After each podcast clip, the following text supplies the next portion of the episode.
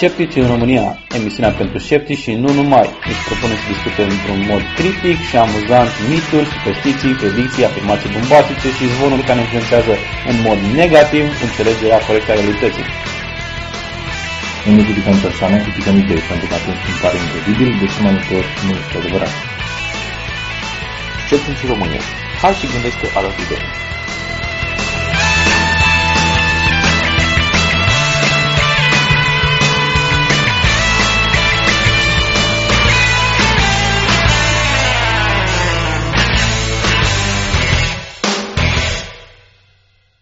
Bine ați venit la Sceptici în România, episodul Pastiliști în România cu Edi, Miruna.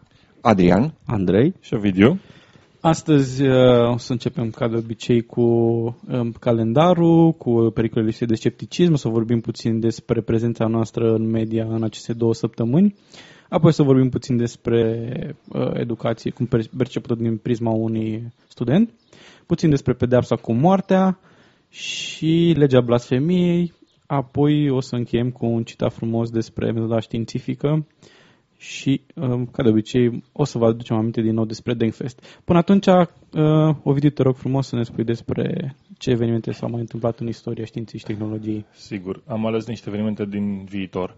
Uh, în 31 mai 1903, vi- viitorul, săptămâna viitoare, adică, fizicianul Constantin Tsiolkovski a propus pentru prima dată ideea că oamenii pot călători în spațiu folosind rachete. În uh, 2 iunie 1922 s-a născut geochimistul american Claire Patterson, care a făcut prima estimare corectă a vârstei Pământului, 4,6 miliarde de ani. Și în 3 iunie 1726 s-a născut James Hutton, geolog, fizician, chimist și naturalist scoțian, care a susținut că toate caracteristicile geologice pot fi explicate prin evoluția lentă ce se produce pe parcursul a milioane de ani. Ok, la pericolele lipsei de scepticism uh, vorbim despre un, uh, o sinucidere a unei fete din uh, Rusia. Uh, s-a sinucis din cauza că a, s-a temut de apocalipsa prevăzută de Hero Camping. Miruna, te rog? Da, o tânără de 14 ani din centrul Rusiei s-a sinucis uh, aflând de predicția lui Harold, Harold Camping legată de sfârșitul lumii. Uh, Nastia Zakhinova uh, a crezut știrile care afirmau că lumea se va termina pe data de 21 mai. Tânăra care de obicei era veselă și sociabilă a devenit retrasă și temătoare. În sâmbătă, în, care, în uh, duminica, îmi cer scuze, în care trebuia să vină apocalipsa, s-a sinucis după ce a venit de la școală. Chiar Și- era sâmbătă. Ați sâmbătă? Da, da. Okay. 21 a fost sâmbătă. Uh, și uh, jurnalul ei reflectă faptul că era într-adevăr chinuită de gânduri legate de sfârșitul lumii. Uh, scria în jurnalul noi, noi nu suntem cinstiți, numai cei cinstiți vor merge în rai, iar noi vom rămâne pe pământ și vom uh, uh, face față unei suferințe îngrozitoare. Uh, într-un uh, mesaj pe care l-a trimis uh, de rămas bun, a zis că uh, nu vrea să moară odată cu toată lumea și că vrea să își ia viața înainte. Uh, Din păcate, părinții nu au putut să o ajute și nici prietenii nu și-au dat seama cât de gravă era problema. Uh, Asta poate fi unul dintre efectele unor astfel de predicții pentru cei, să zicem, mai, emo- mai emotivi.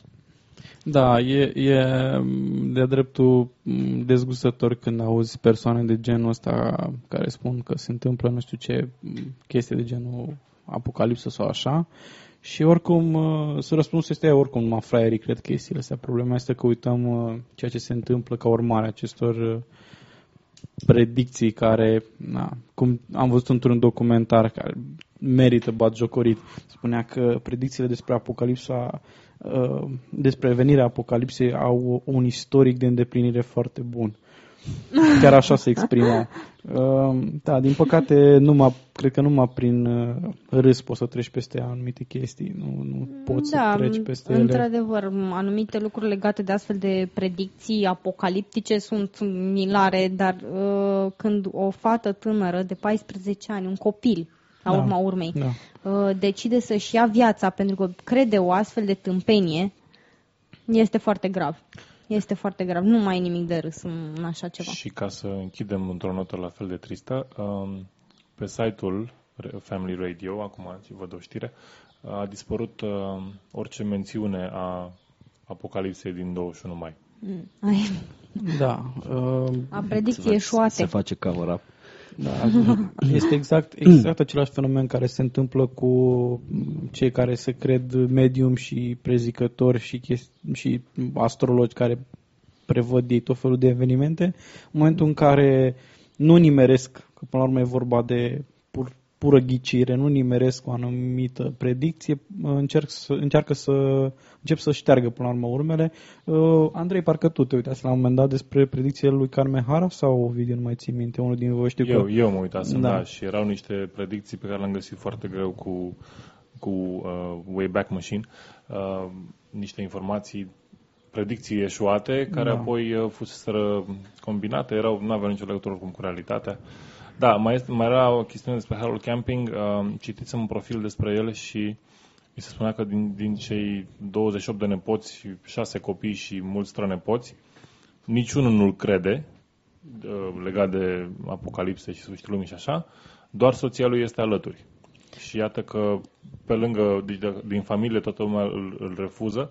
El oricum nu este un uh, teolog, uh, cum să zic, cu ac- acreditări. Uh, e doar un inginer care a citit Biblia sau ceva în genul acesta și uh, Da, Ce- ce n-a mă fost, întristează n-a pe fost mine la este că- școala care dă diplomele. Acest om știe să citească Biblia cum trebuie. cum trebuie, da, da. Acest om îl, e în legătură cu Dumnezeu. Da. și, Da. ar, Diploma. și ar mai fi o chestie de spus, uh, motivul pentru care, uh, să zicem, a făcut lucrurile astea, el a, în urma predicției a strâns 72 de milioane de dolari. Da, um, Ca- chiar ca- dacă nu-l cred, chiar dacă propriul lui copii nu l-au crezut, au fost foarte mulți oameni care l-au crezut și și-au dat uh, foarte mare parte din bunuri, nu știu, nu știu sigur dacă au fost persoane care au renunțat la toate bunurile lor și să don, și-au donat uh, pentru campania de informare, Ca- sau mai bine zis de, de dezinformare. Ca o culme a cinismului după ce apocalipsa nu s-a întâmplat și a fost nevoie să apară în fața credincioșilor lui să explice de ce nu a venit uh, apocalipsa și aceștia l-au întrebat că am donat toate, am dat avuția, am donat tot. Ce ar trebui să fac eu acum? El a răspuns foarte cinic că noi nu suntem o societate care acordă sprijin, fi- a- sfaturi financiare. Asta le-a spus. Vai de cap. Exact. Câtă nesimțire. Câtă nesimțire. Noi acordăm doar sprijin spiritual, nu sprijin financiar. Da, așa ar fi trebuit să spună și credincioșii. Noi oferim numai sprijin spiritual acestei biserici sau acestui cult. Vreți bani? Cereți lui Dumnezeu direct. Să, îl- să facă replicators. Da, cum, cum zicea Carlin, Dumnezeu e all powerful, Just all can't mighty, handle but money. somehow just can't handle money. Exact. Bun. Um, cam atât avem de spus despre acest subiect, aș zice eu. Uh, da, m, exact cum am spus și în emisiunea de la Antena 2, unde uh, domnul Lucian Mândruță ne-a invitat pe toți. Uh, da, într-adevăr, uh, există niște riscuri.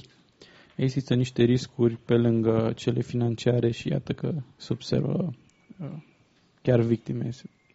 Ok. Uh, înainte de a continua către subiectul următor, uh, vrem să facem câteva corecții. Uh, în ultima emisiune, Alex uh, a avut niște calcule despre forța gravitațională pe care o exercită Jupiter, Luna, mașina și așa mai departe, niște autobuze și așa mai departe. Și instrumentul literente. Da, și instrumentul lui Terene și moasca lui Paraschiva, sau moasca Paraschiva. Um, ni s-a atras atenția că Alex a greșit puțin calculul. Alex, niciodată nu te mai invităm în emisiune. Uh, a, așa. Um, da, într-adevăr, se pare că trebuia să fi făcut un piculeț de... Am avut prea multă încredere. N-am fost sceptici față de calculele lui. Am făcut peer reviewing. N-am făcut peer review și... Uh, nu Dar știu. le mulțumim lui Andrei care a comentat și ne-a Exact, și corectat. ne-a, da, ne-a corectat și chiar a pus la dispoziția oricui niște linkuri către Wolfram Alpha unde sunt, uh, se fac calculele cu pricina. Mulțumim încă o dată, Andrei. A, nu, Andrei de lângă noi, Andrei Da, din nu- comentarii. nu Da, Andrei din comentarii, nu Andrei al nostru. Uh, noi toți am, am eșuat la capitolul scepticism față de calculele lui Alex. Eu, Uh, din păcate, am eșuat la fizică încă din liceu. cu toate astea ești alături de noi. A, mă chinui și eu. Ok. Um, O altă corecție ar fi că în emisiunea lui Lucian Mândruță, Andrei la un moment dat a spus că 10 la 23 este numărul lui Avogadro. Uh, de fapt, 6,022 ori 10 la 23 mol la puterea minus 1 este numărul lui Avogadro. Deci este parte din, uh, e pe la urmă, puterea. Da, sau... am vrut să spun că de acolo vine 10 la 23. Așa, uh, da, într-adevăr. Televiziunea mănâncă cuvinte de asta. Yeah. Da. Încă o conspirație. Nu știi cum e, că camera de filmat îngrașă probabil și îți mai taie din cuvinte. Evident. Îngrașă oamenii și slăbește numerele. Exact, exact. Uh, De câte șase ori slăbește Exact, numele. exact. Ok. Bun, așa. Și Adi vrea să-și ceară scuze pentru incoerența lui din uh, declarația pe care a avut-o. A încercat să o aibă la sfârșit. Da, eu am fost întrebat dacă nu mi-ar fi frică, să zicem, la un moment dat, că aș fi atacat de o Haită de... Hoardă de homopați. Hoardă de homeopați. O cireadă de O- o- homeopați. Un roi. Expresia lui Oreste a fost o, min- dacă ar fi o mineria de homeopat. Da, da. Așa, eu am vrut să spun de fapt că m, ceea ce încercăm noi să facem este să oferim oamenilor un fel de uh, ghid sau niște sfaturi să detecteze erorile, uh, să poată să-și dea seama singuri, uh, să zicem, unde sunt păcăliți. Pentru că lipsa de scepticism uh, te poate duce la uh, pierderea banilor sau la pierderea vieții, cum s-a văzut și la uh, lipsa, uh, pericolele lipsei de scepticism de astăzi. Și ca atare, dacă am fi atacați de o gașcă de homeopați care nu au înțeles de ce noi uh, avem ceva cu homeopatia, înseamnă că noi nu ne-am făcut datoria bine. Nu i-am informat cum trebuie. Și ră- răspunsul meu, dar nu mi-a venit în momentul respectiv, a fost că ar fi o bătaie foarte diluată. Da, um, da, ni s-a spus că am fi avut, uh, am fi putut fi mai incisiv. Uh, da, într-adevăr, puteam să fim mai incisiv, uh, puteam să puteam să-l prindem poate pe Oreste la anumite declarații pe care le-a făcut un piculeț mai bine, dar trebuie avut în vedere că a fost prima noastră apariție în direct la televiziune. Și, și, și oricum poate îl prindem când va veni aici. Da, Pentru că l-am între, invitat în în emisiune. prima pauză nu, în pauza publicitară m, care a, apărut, a fost după uh, intrarea noastră în uh, platou, uh, am, uh, l-am invitat pe Oreste la podcastul nostru, a fost uh, a acceptat și uh, la sfârșitul emisiunii ne-a dat numărul de telefon să vedem uh, când o se poată sau dacă chiar o să onoreze invitația noastră. Probabil că ascultătorii noștri deja se gândesc că wow, să fie ceva interesant. Să vedem. Uh, Să vedem ce o să se întâmple. Mai avem de spus despre apariția din, pentru că am apărut la televizor cu, cu un motiv, respectiv am, am primit o solicitare de interviu de la Dan Arsenin de la evenimentul zilei, Căruia îi Căruia îi mulțumim. mulțumim. căruia îi mulțumim, da, am înțeles că este ascultător fidel. Da, și mulțumim și Lucian, lui Lucian Mândruță pentru siguranță, invitație. da. Da. Așa, și, uh, mă rog, acolo am avut, am avut un interviu, am avut și acordul lor să ne înregistrăm, avem trei ore de interviu aici, dar ce s-a pus în articol este absolut uh, Un rezumat. un rezumat foarte bun și suntem mulțumiți de articol, încântați de articol. Chiar am fost, uh, chiar vorbeam cu Ovidiu mă, despre chestia asta, parcă a fost reclamă plătită. Da, da, da. Da. Ai și cum nu se putea mai bine. Da, nu, nu cred că se putea mai bine chestia asta. A, Deși, așa? deși la început, uh, când la începutul articolului multe persoane au văzut, era chestia despre uh, mersul lui Isus și a fost preluată gluma Sfânta lui... Budincă. Da, a fost preluată gluma cu Sfânta O- Budincă. Oricum nu cred că e, poate fi asemănat articolul cu o reclamă plătită, dar putem spune că noi am fost absolut grozavi. Da, Și, și acum suntem lipsiți de modestie. Da, Bineînțeles. av- Având uh, interviul, s-ar putea, nu, nu știu, adică ne gândim așa poate pentru viitor, când nu avem emisiune sau avem ceva problemă, să lansăm bucățele din el. Da. Pentru că discuția a fost foarte interesantă și poate uh, sunt lucruri care, care ar interesa uh, ca să vedeți contextul unei discuții sau în ce detalii am intrat în general. E, e o discuție Da, interesantă s-a și am- discutat- au s-a obținut discu- acordul apropo. Da, s-a discut, am discutat, după cum a zis o video mai devreme, vreo trei ore. După cele trei ore eram așa buimac și cel puțin eu eram buimac. Dar am vorbit pe, pe foarte multe, despre foarte multe subiecte, de la educație, la medicină, la investiții financiare, ce e oportun, ce nu e oportun. Cultură civică. Da, m, cultură civică, exact. În, după cum am spus, articolul din evenimentul zilei a fost un rezumat uh, al discuțiilor noastre. Unele chestii nu neapărat că au fost uh, punctate, dar unele chestii au mai scăpat. Adică, uh, unele lucruri se puteau dezvolta mai mult ca să În spun articol, așa. da, se limitări putea- de spațiu Dar și- evident, limitări de... Oricum, m, a fost extraordinar, a fost un articol pe, pe Recunoaște- două pagini. Recunoaște că în secret îți dorești un abonament permanent la evenimentul zilei pentru a putea discuta tot ce dorești. Sincer să fiu, sincer să fiu ne-ar plăcea ca să existe la un moment dat o invitație a unui post de radio să avem o emisiune constantă acolo și să discutăm despre lucrurile astea.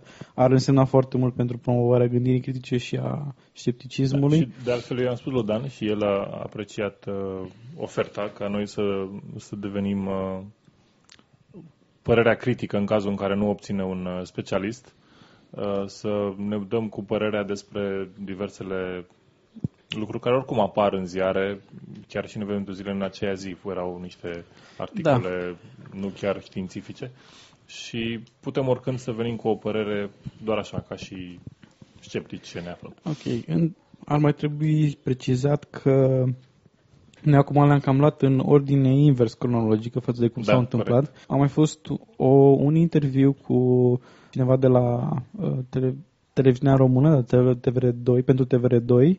Era vorba să fie, să apară un, uh, în emisiunea Ora de știri, care era difuzată pe la ora, difuzată 10. de ora 10 la seara. Uh, a făcut, a făcut o filmare aici în care a fost uh, Ovidiu. Uh, urma să apară în timpul Săptămânii uh, în respective, timpul da. săptămânii respective, iar în platou urma să, vorbisem cu Cristian Român să apară el. Urma să discute tot despre homeopatie. Um, dar se Încă pare nu că s-a de întâmplat. se pare că încă nu, nu s-a întâmplat. Sperăm că o se va întâmpla la un moment dat. Da, principiul artic, uh, reportajului era o discuție despre ce am făcut noi cu acele mail-uri ce le-am trimis uh, și unde ne-au răspuns uh, medicii, medicii cu specializare în homeopatie. Uh, și uh, apoi o discuție în studio cu Cristian Român și un, uh, un homeopat, poate chiar unul dintre cei care mi-au răspuns mie la mesaje. Asta rămâne de văzut. Ce- Deocamdată nu s-a concretizat încă nimic, dar uh, pro- sperăm să fim contactați la un moment dat și să se întâmple și chestia asta. Uh, ok, cam atât avem de spus despre apariția în Și presă. sperăm să mai apară în presă.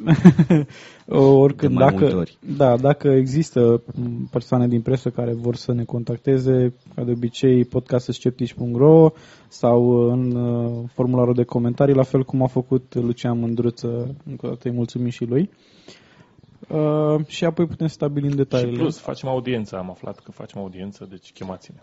Da. Și da. trebuie să informăm uh, găștile de homopați ca să nu ne atace. Oricum, toate persoanele de, de presă să apeleze la mine. Uh, Vreau să mai fac eu o mențiune, studiul de care vorbeam în uh, emisiunea lui uh, Lucian Mândruță și pe, pe care, din păcate, l-am uitat și îmi cer scuze încă o dată, este inadmisibil.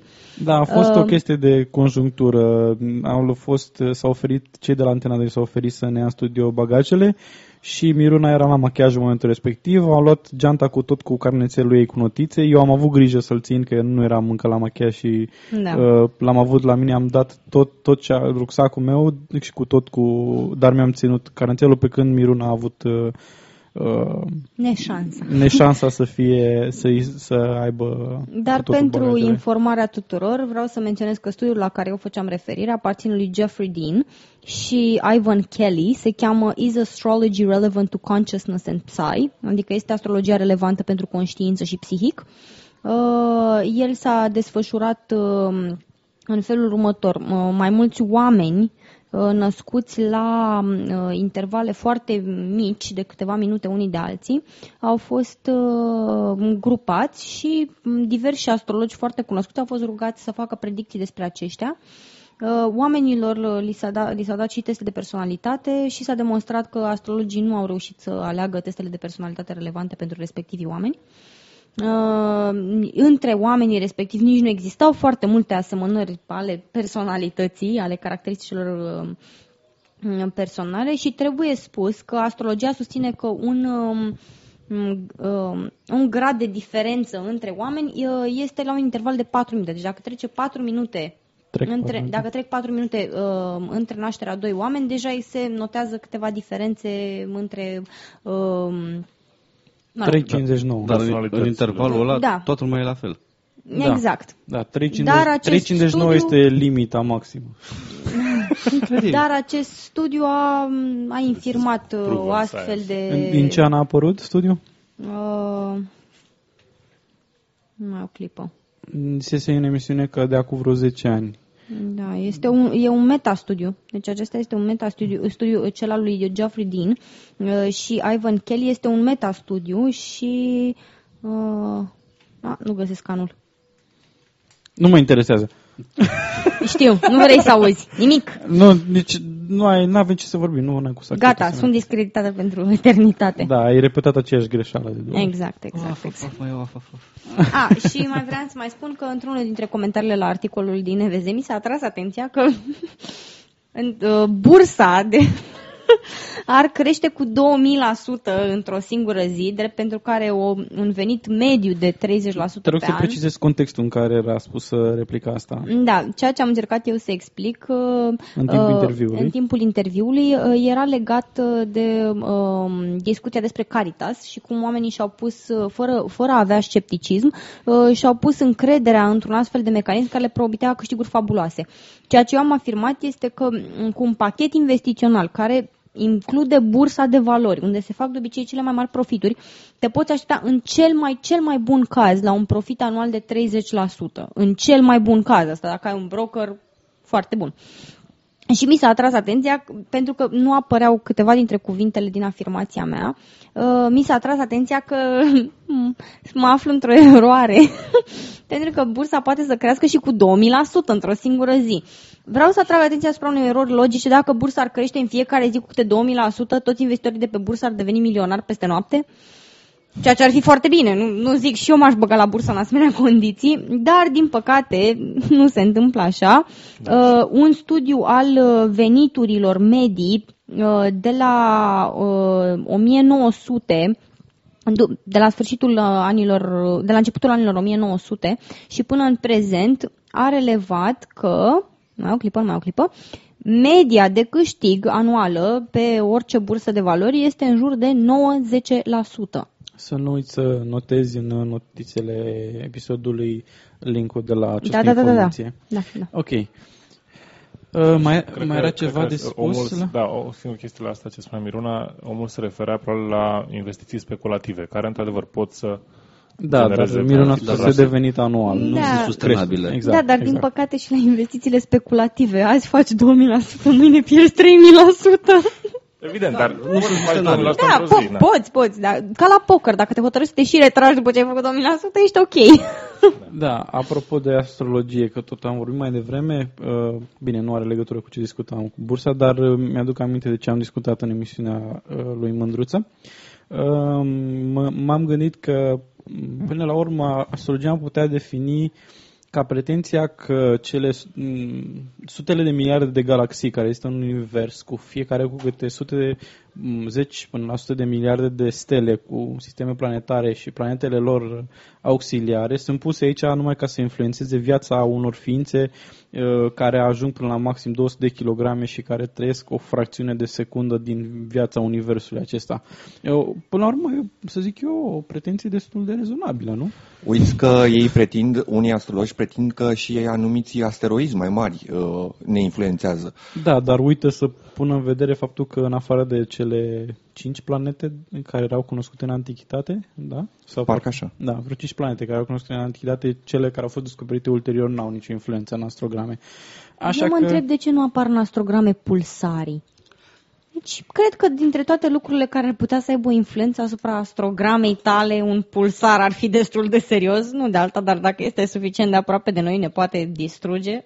Da, o gaură neagră nu e de, de just de Sau masivă. gaura neagră, dar Da, gaura fiecare neagră din galaxie centrul are- galaxiei. Da, în fiecare Nu. galaxie există câte o gaură Deci mă neagră întreb de care- ce acestea nu apar în astrograma mea și, for the record, Eu chiar am avut astrogram, am făcut-o, am și acum acasă, este extraordinar de amuzantă și afirmațiile din ea sunt exact la fel de vagi cum sunt cele din orice ziar la zodiac și la horoscop și așa mai Sau departe. Din textul pe care l-am folosit noi la emisiunea lui Mândruț. Ar, ar trebui să vă aduc să vă citesc din astrograma mea, e foarte interesant. Ok, bun.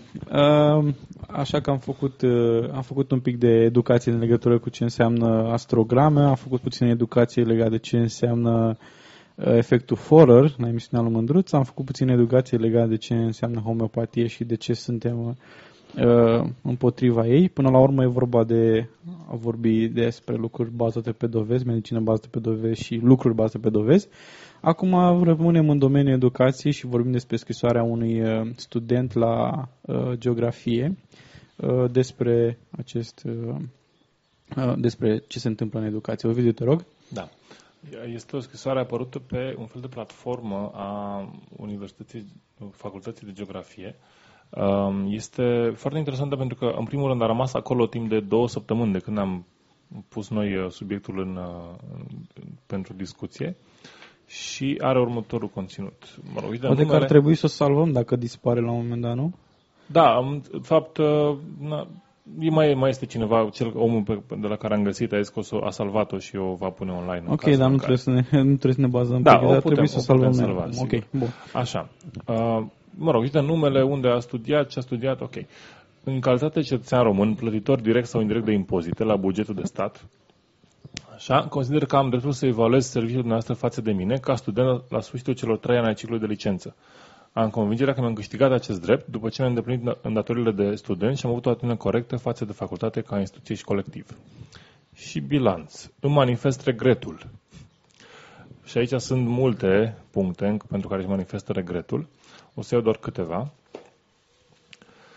Uh, pentru examenele unde nu am, fu- pus, nu am fost pus niciodată să gândesc, ci doar să reproduc chestiuni memorate. Am fost adus la stadiul de a mă simți inapt intelectual. Pentru dictarea cuvânt cu cuvânt din carte sau din foi, consider că aș fi fost capabil să citesc și singur acasă chestiuni respective, fără să-mi pierd tinerețea prin facultate. Pentru proiectele aruncate în pod, în curtea interioară la ghenă. Pentru inaplicabilitatea practică a ceea ce am învățat, lectură doar de dragul cunoașterii, aș fi putut face și singur. Aș fi vrut să fiu învățat chestiuni legate de utilitatea și utilizarea științei geografice în plan economic, so, uh, economic și practic, social, economic și practic. Nu vor rostul unor cursuri și seminare- seminarii legate de aspecte teorice interminabile, ce pot fi înțelese oricum prin lectură personală. Și aici să mai, să mai apar câteva, pentru că după trei ani nu m-ați făcut să înțeleg cu ce sunt utili și nici măcar să simt că sunt utili societății românești prin cunoștințele și pregătirea mea ca viitor geograf.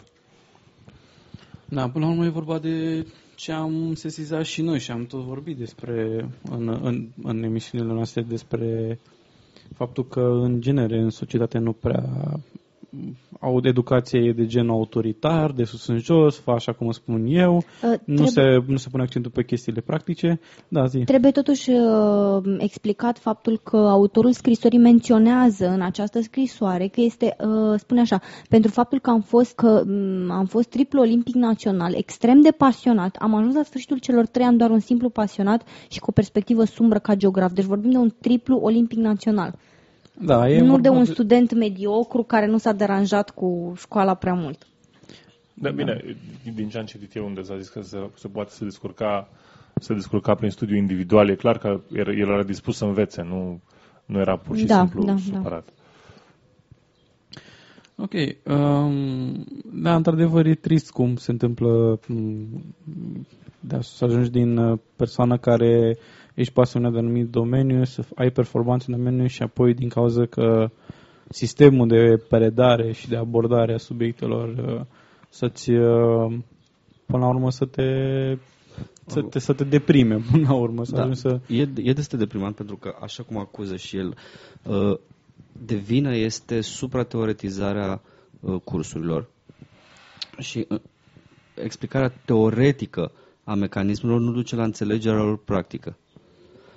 Din nou, așa cum am mai, mai spus și noi, nu înțelegi de ce se întâmplă lucrurile așa ci pur și simplu se dă o listă de învățat, așa este, așa se întâmplă, de parcă ar trebui pur și simplu să memorezi toate lucrurile astea, nu să le înțelegi și să le aplici mai departe. Exact, nu se pune accentul. Asta, asta cred eu că este cea mai mare problemă din învățământul românesc, pentru că nu se pune accentul niciun fel pe experiența practică și aplicabilitatea practică a cunoștințelor tale. Mm. Pentru că în momentul în care ți se predau niște noțiuni, niște teoreme, niște, nu contează mm, despre ce vorbim, de ce domeniu vorbim, dar nu se face nicio conexiune cu la ce ar putea să fie util. Uh, de exemplu, stăteam, în timp ce citeam articolul ăsta, uh, stăteam și mă gândeam uh, care este scopul unui geograf în societate până la urmă. E okay să pentru noi, da. da, dar, dar problema este că nu este evident din, este evident din, scrierea, din uh, scrisoarea respectivă că și uh, autorul uh, scrisorii deschise este ajuns să aibă aceeași părere. Nu, nu se simte util în niciun fel societății după ce a făcut chestia asta, chiar dacă a fost uh, da, da. în teorie pregătit. Din păcate la noi practica profesională pe timpul facultății, cel puțin în facultatea pe care am terminat-o eu, Uh, se reducea la două săptămâni pe timpul verii în care erai trimis uh, într-un număr limitat de firme care se ofereau să ia studenți în practică, dacă nu trebuia să-ți găsești tu singur o firmă unde să faci practică. Uh, și din experiența majorității colegilor mei cu care am discutat, eu eram angajat la momentul respectiv, drept pentru care am putut aduce o foaie de practică de la locul de muncă, mai ales că locul meu de muncă era legat de facultatea pe care am terminat-o, profesam în domeniu, dar majoritatea ajungeau să care căni și pahare, nu învățau absolut nimic în această perioadă de practică. Mulți dintre ei se bucurau pur și simplu că apucau să stea într-o firmă unde se lucra și să mai studieze reacțiile oamenilor și să mai tragă cu la câteva conversații. Deci, din păcate, la asta se reduce uh, perioada de practică de la noi din facultăți și trebuie menționat că în trei ani de facultate, câte două săptămâni se adună la o lună și jumătate de practică. Și nu, nu doar perioada de practică este problema, ci și evident, și asta este o problemă, că nu se face nimic practic. Este o, este o problemă și cu, cu modul în care sunt predate cursurile. Pe moment, atunci când îți este predat cursul, nu înțelegi ce faci cu lucrurile astea. La ce le folosești? Da, și aici uh, e un punct în care elevul spune un domn profesor ne-a spus în anul întâi că adesea foști olimpici geografici din liceu se pierd în timpul facultății și clachează. Uh, clacăm pentru că am fost obișnuiți cu o geografie ce ne determina să gândim, să analizăm, să interpretăm situații din teren, să avem puncte de vedere. Eram obișnuiți cu o geografie care ne dezvolta și pe care am curajul să o spun noi o dezvoltam prin aportul nostru modest. În facultate am întâlnit o nouă geografie nedemnă de respect. Dumneavoastră promovați principiul repete la examen precum un papagal, ceea ce ți-am dictat eu la curs precum unui papagal. Da, e cam aceeași, același gen de abordare pe care l-am uh, blamat și eu în discuția cu uh, Dan Arsenie. Dan Arsenie. Da, Dan Arsenie în interviu cu evenimentul zilei, când am povestit despre profesoara mea uh, de română, care a dat subiectul, spuneți ce ați înțeles din X, din anumit text literar, și la venirea rezultatelor, a spus, am, mi s-a spus că nu a spus ce era în uh, comentariu, ceea ce e o absurditate. Ori, da. ori vrei să-ți spun ceea ce am înțeles eu și să vorbim despre interpretarea în funcție de fiecare perspectivă. Poate că abordarea mea observă anumite lucruri, chiar dacă o fi, o fi eu. Majoritatea oamenilor sunt mediocri. Mi-asum și eu poziția asta față de majoritatea domeniilor.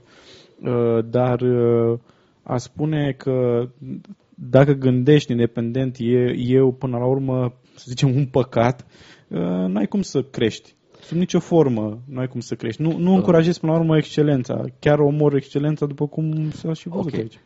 Problema era, într-adevăr, v-a dat niște comentarii uh, și s-a aștepta să scrieți exact ce era în comentariile, în comentariile alea.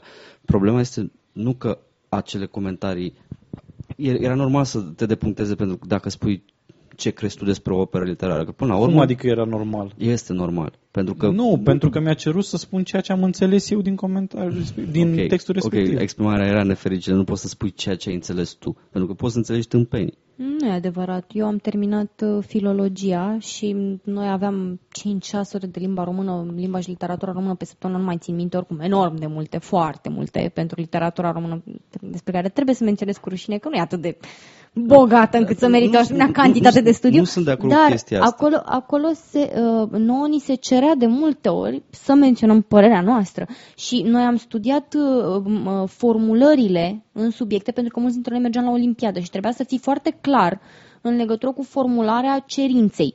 Și atunci când ți se spunea, spuneți ce ați înțeles voi, Da, asta puteai spun. să citezi eventual câteodată, Este- dar asta era fix alegerea ta. Deci nu era obligat să citezi, ni- să Da, citezi să spun niciun că comentator. este o alegere nefericită de exprimarea anunțului. Probabil că vroia să argumentezi în direcția de ce este bază, de ce este nu știu ce. Atunci gândește la BAC când mulți l-au făcut atunci, pe... atunci scuză-mă, dar Mulți- profesoara de mulți- română în cazul ăsta este o incultă, nu e în mulți stare l-au să se pus pe exprime, să se Ion. înțeleagă.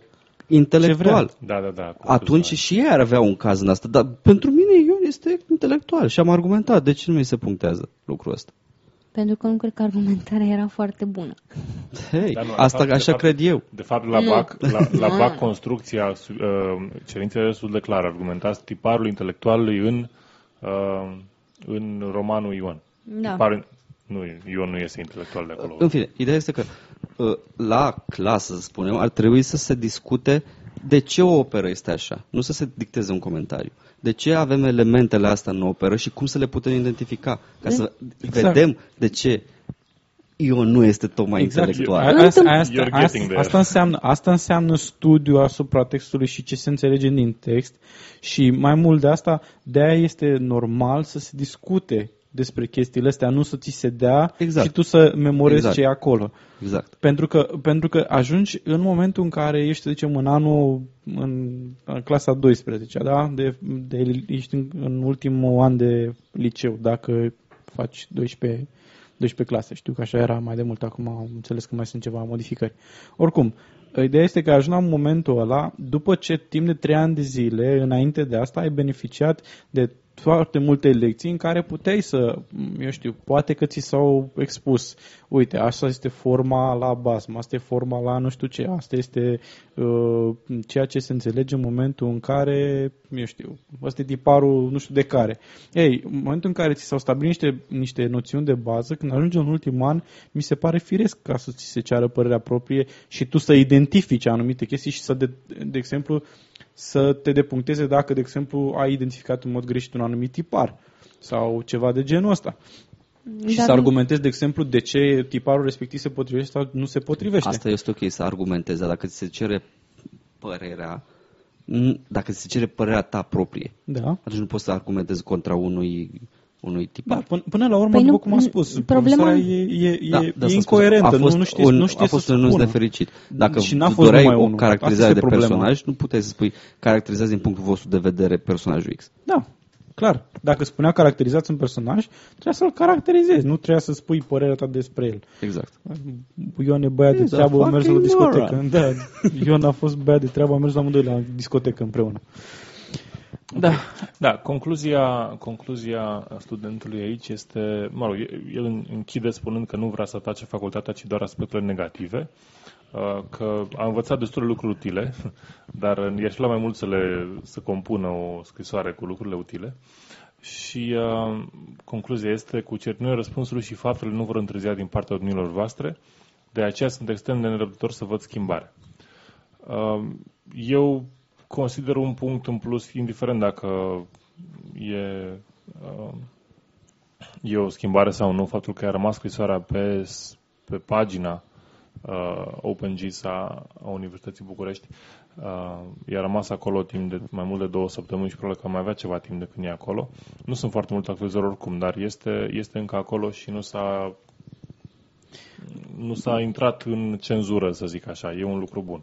Da, um, cred că e un exercițiu pe care trebuie să-l învățăm ca, ca oameni și ca indivizi, că atunci când cineva te critică, uh, asta este, poate să fie un lucru pozitiv, pentru că atunci când nimeni nu-ți indică ceea ce greșești, nu ai cum să te îndrepți. Poți să repeți aceleași tâmpenii în, într-una. Deci, Trebuie făcut o diferență foarte clară între un atac ad hominem și o, și o critică constructivă legată strict de munca prestată, de uh, Modul de abordare, de să modul zicem. de Da, abordare, exact, de metodologie, programă. Mm, Deci asta, asta înseamnă că e un atac la adresa profesorilor și aș vrea să menționez aici că în facultatea pe care eu am terminat-o, deși de foarte multe ori am întâlnit situațiile descrise în această scrisoare, cu tristețe o spun, Uh, am întâlnit și profesori tineri care aveau o reală dorință de a educa, de a provoca tinerii studenți să gândească pentru ei înșiși, dar acești uh, profesori erau din generații foarte apropiate de ale noastre, uh, cu care se putea discuta într-un mod deschis. Din păcate, nu se ap- nu se aplică aceeași, uh, uh, aceeași situație și în cazul profesorilor mai, mai bătrâni. Da. Și uh, chestia este că oamenii uh, la noi, să zicem, nu sunt obișnuiți să primească critici. Da. Um, și de asta s-ar putea să zicem să nu primească critica cum trebuie. Dar chestia asta este, este foarte sănătoasă. Și mai multă lume ar trebui, să zicem, să atunci când, uh, uh, să zicem, au uh, probleme sau uh, cu uh, serviciile prestate de diversi oameni, să zicem, publici sau profesori sau așa, să le comunice chestia asta. Da. Cei care nu acceptă critici, să li se taie capul. uh, și de aici trecem la subiectul următor, uh, vorbind despre uh, pedeapsa cu moartea și de faptul că într-un articol recent a apărut, uh, din presă a apărut uh, informația că bucureștenii ar fi în favoarea introducerii Mhm. pedepsei cu moartea. Ar fi doritor de sânge. Da. Deci 800.000 de susținători ai pedepsei cu moartea. Numai puțin de 40% din bucureșteni susțin introducerea pedepsei cu moartea, arată studiul efectuat de către Facultatea de Sociologie a SNSPA. 57% se opun pedepsei și 3% nu știu ce să răspundă. Să li se taie capul. Da. Kill 'em! Kill 'em all! Pentru critici. Uh, Potrivit studiului, procentul, Pentru nehotărâre. procentul a crescut de la 35% în 2010 la 40% în 2011. Uh, com- Hai să comp- comparativ cu alte țări. În Cehia, de exemplu, în 2009, 62% dintre alegătorii ar dori aplicarea pedepsei capitale. Același procentaj era în 2008. În Japonia, uh, în Japonia pedepsa este în vigoare. Măsura este susținută de 85% din populație. Nu, nu are sens să spunem de Statele Unite că acolo are un larg sprijin popular. Uh, Gallup a arătat că în 2005 49% dintre britanii și 44% dintre canadieni erau favorabili acestei forme extreme de justiție. Dar întrebarea mea este, deci n-am reținut procentele. Suntem în top la doritori de sânge sau suntem mai în coadă? Nu, suntem mai jos. Incredibil. Bucur- bucureșteni. Nici bucureșteni. măcar în clasamentul ăsta nu suntem primii. Eu mă gândesc la... Uh, am citit mai multe cărți în care, pardon, în care uh, oamenii se adunau ca să vadă o spânzurare sau un, uh, o incendiere în piața Da, era, publică. nu era televizor, nu aveai teatru, Da. cea mai accesibilă formă de, de divertisment era să vezi cum pică capete și de astea. Vezi Sau cum, măcar cum, o mână. Vezi cum atârnă câte unul așa de un... Da, sau măcar o mână. Da. Uh, comparativ cu restul țării, cu restul, mă rog, comparându-ne la toată România, uh, îți aduce aminte de studiul Asociației Pro-Democrația din martie 2010, în care românii susțin pedepsa cu moartea în proporție de 50%, asta res- la tot teritoriul României, uh, susțin retragerea cetățeniei țiganilor infractori și pedepsea penală a celor cu atitudini critice la adresa religiei ortodoxe. Da, ne- mi s-a părut interesant acel studiu pentru că niciodată nu era vorba că, eu știu, ești, uh, spui blasfemii, era critică la adresa Bisericii Ortodoxe, adică nu ai voie dacă, dacă e aparține de ortodoxie și este, să zicem, un criminal, un hoț, unul care, nu știu, face orice fel de chestie, nu e acceptabil. Trebuie să-l omoră. Nu din cauza că, de exemplu, critici dogma ortodoxă sau nu din cauza că faci mișto de uh, minuni sau chestii de genul ăsta, ci din cauza că critici ortodoxia. Da, E o mai există formă- și e o cazuri formă de de- oameni care sunt sincer credincioși și critică Biserica Ortodoxă pentru lucruri normale gen- de genul ingerința în uh, secularism. La pușcărie cu ei. Da, ingerința, da, e vorba de, de amestecul cu statul, într-adevăr. La Uh, pușcărie cu La ei. pușcărie cu ei, da, exact. Deci, Hahal, cam asta. hahalerele. Da, și apropo de chestia asta, mi s-a părut interesant, o să vorbim în uh, subiectul următor despre faptul că uh, domnul Mirel Taloș a propus uh, un proiect de lege în care, iarăși, foarte amuzant, nu ai voie să spun explicit că nu ai voie să faci, uh, să faci glume pe seama uh, clădirilor și a veșmintelor bisericești. Deci dacă spun că preoții sunt niște virgini în fuste, nu e ok? Ai Nu. noștri sunt, Nu, că nu ai, sunt. ai nu noștri sunt. nu sunt Catolicii virgini. sunt, dar Nu insulta preoții noștri. am zis preoții. După aia sunt catolici. Da. Ok, deci Ok, Și revenim. dacă, dacă spune cineva că Catedrala Mântuirii Neamului este o hidășenie încă de pe hârtie, dar La aminte când pușcărie. va fi ridicată în La 3D. pușcărie cu tine. La La, pușcărie pușcărie, cu și cu tine. dosar penal. Da? Uh, da, culmea este, Mm. că, culmea e că e dosar penal. Ok, revenind la, la subiectul cu pedeapsa cu moartea, că poate că Poate că ne pedepsesc cu moartea de mai Da. încolo, că vorbim Off de... with our heads. Da, da. Anyway. Ăștia două merg Nu, coroborat, știi? retroactiv oricum nu se Nu, poate. da, Deci- tom, cred, că asta, e- cred că asta e strategia. Întâi se bagă pedeapsa cu moartea și apoi zice, a, uite, tot avem pedeapsa cu moartea, hai să băgăm pedeapsa cu moartea pentru blasfemie. Exact. Exact. Oricum nu merită să trăiască dacă îl critică pe Domnul Isus. Păi, Să nici, critic ce ortodoxia, în primul rând. păi cum oricum, merge strâns. oricum în Statele Unite președintele american nu considera că atei și agnosticii sunt adevărați patrioți și adevărați cetățeni. Fost, fostul președinte Da, american. George W. Bush. Nu, nu, nu, Nu, W. ta, tatăl, Ah, da. tatăl scuze, da, fostului președinte. Da, într-adevăr, a fost la o... Pe vremea era viceguvernator sau guvernator în Texas, ceva de genul Da. ăsta. Și apropo, în cazul în care uh, am, am avut o discuție despre asta de curând, uh, se, nu există o înregistrare a acestei declarații, dar există, uh, a fost confruntat președintele George Bush, nu știu care era George Bush, inițiala lui, uh, a fost confruntat cu această declarație și nu a negat-o sau n-a, n-a făcut nimic ca să... Da, și există o întreagă serie de, de scrisori și cereri pentru, uh, pentru chestia asta, dar uh, hai să revenim la mm, pedeapsa cu moartea, pentru că o să avem și... Și, Uh, să, și eu- să nu epuizăm subiectul din... uh, Exact, să nu e sub... De pe acum. Exact, exact. Păstrează-te. Da, ne păstrăm. Ok.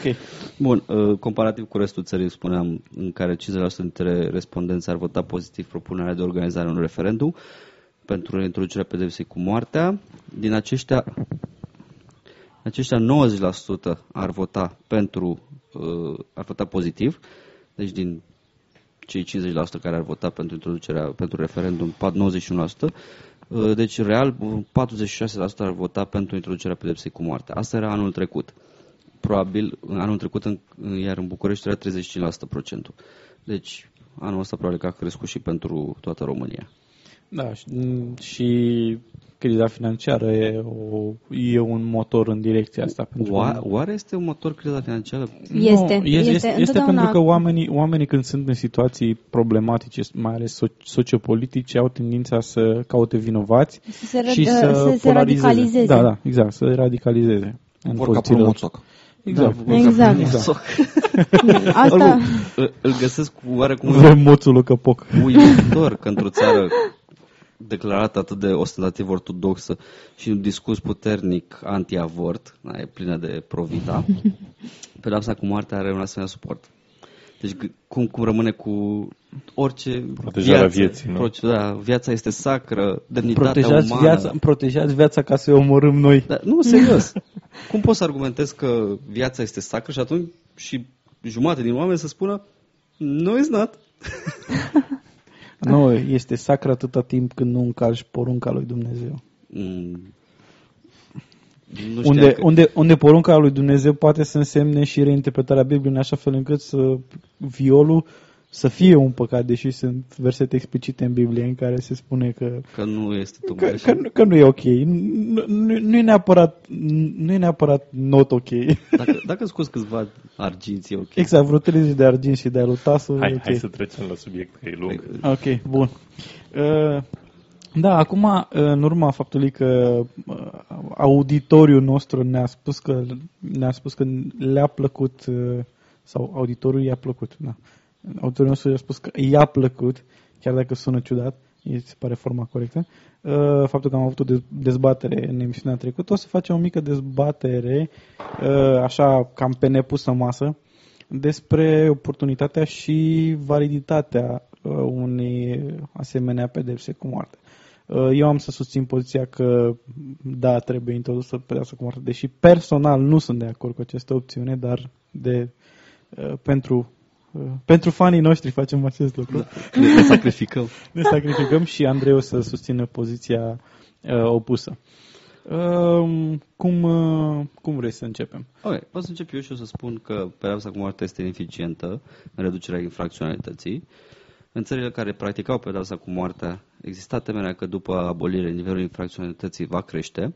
Nu a crescut și asta dovedește că pedeapsa cu moartea nu era un factor și nu a fost niciodată. Mai mult, unele studii au arătat și, da, un- am studii pentru așa ceva, că există o corelație între pedeapsa cu moartea și incidența crimelor.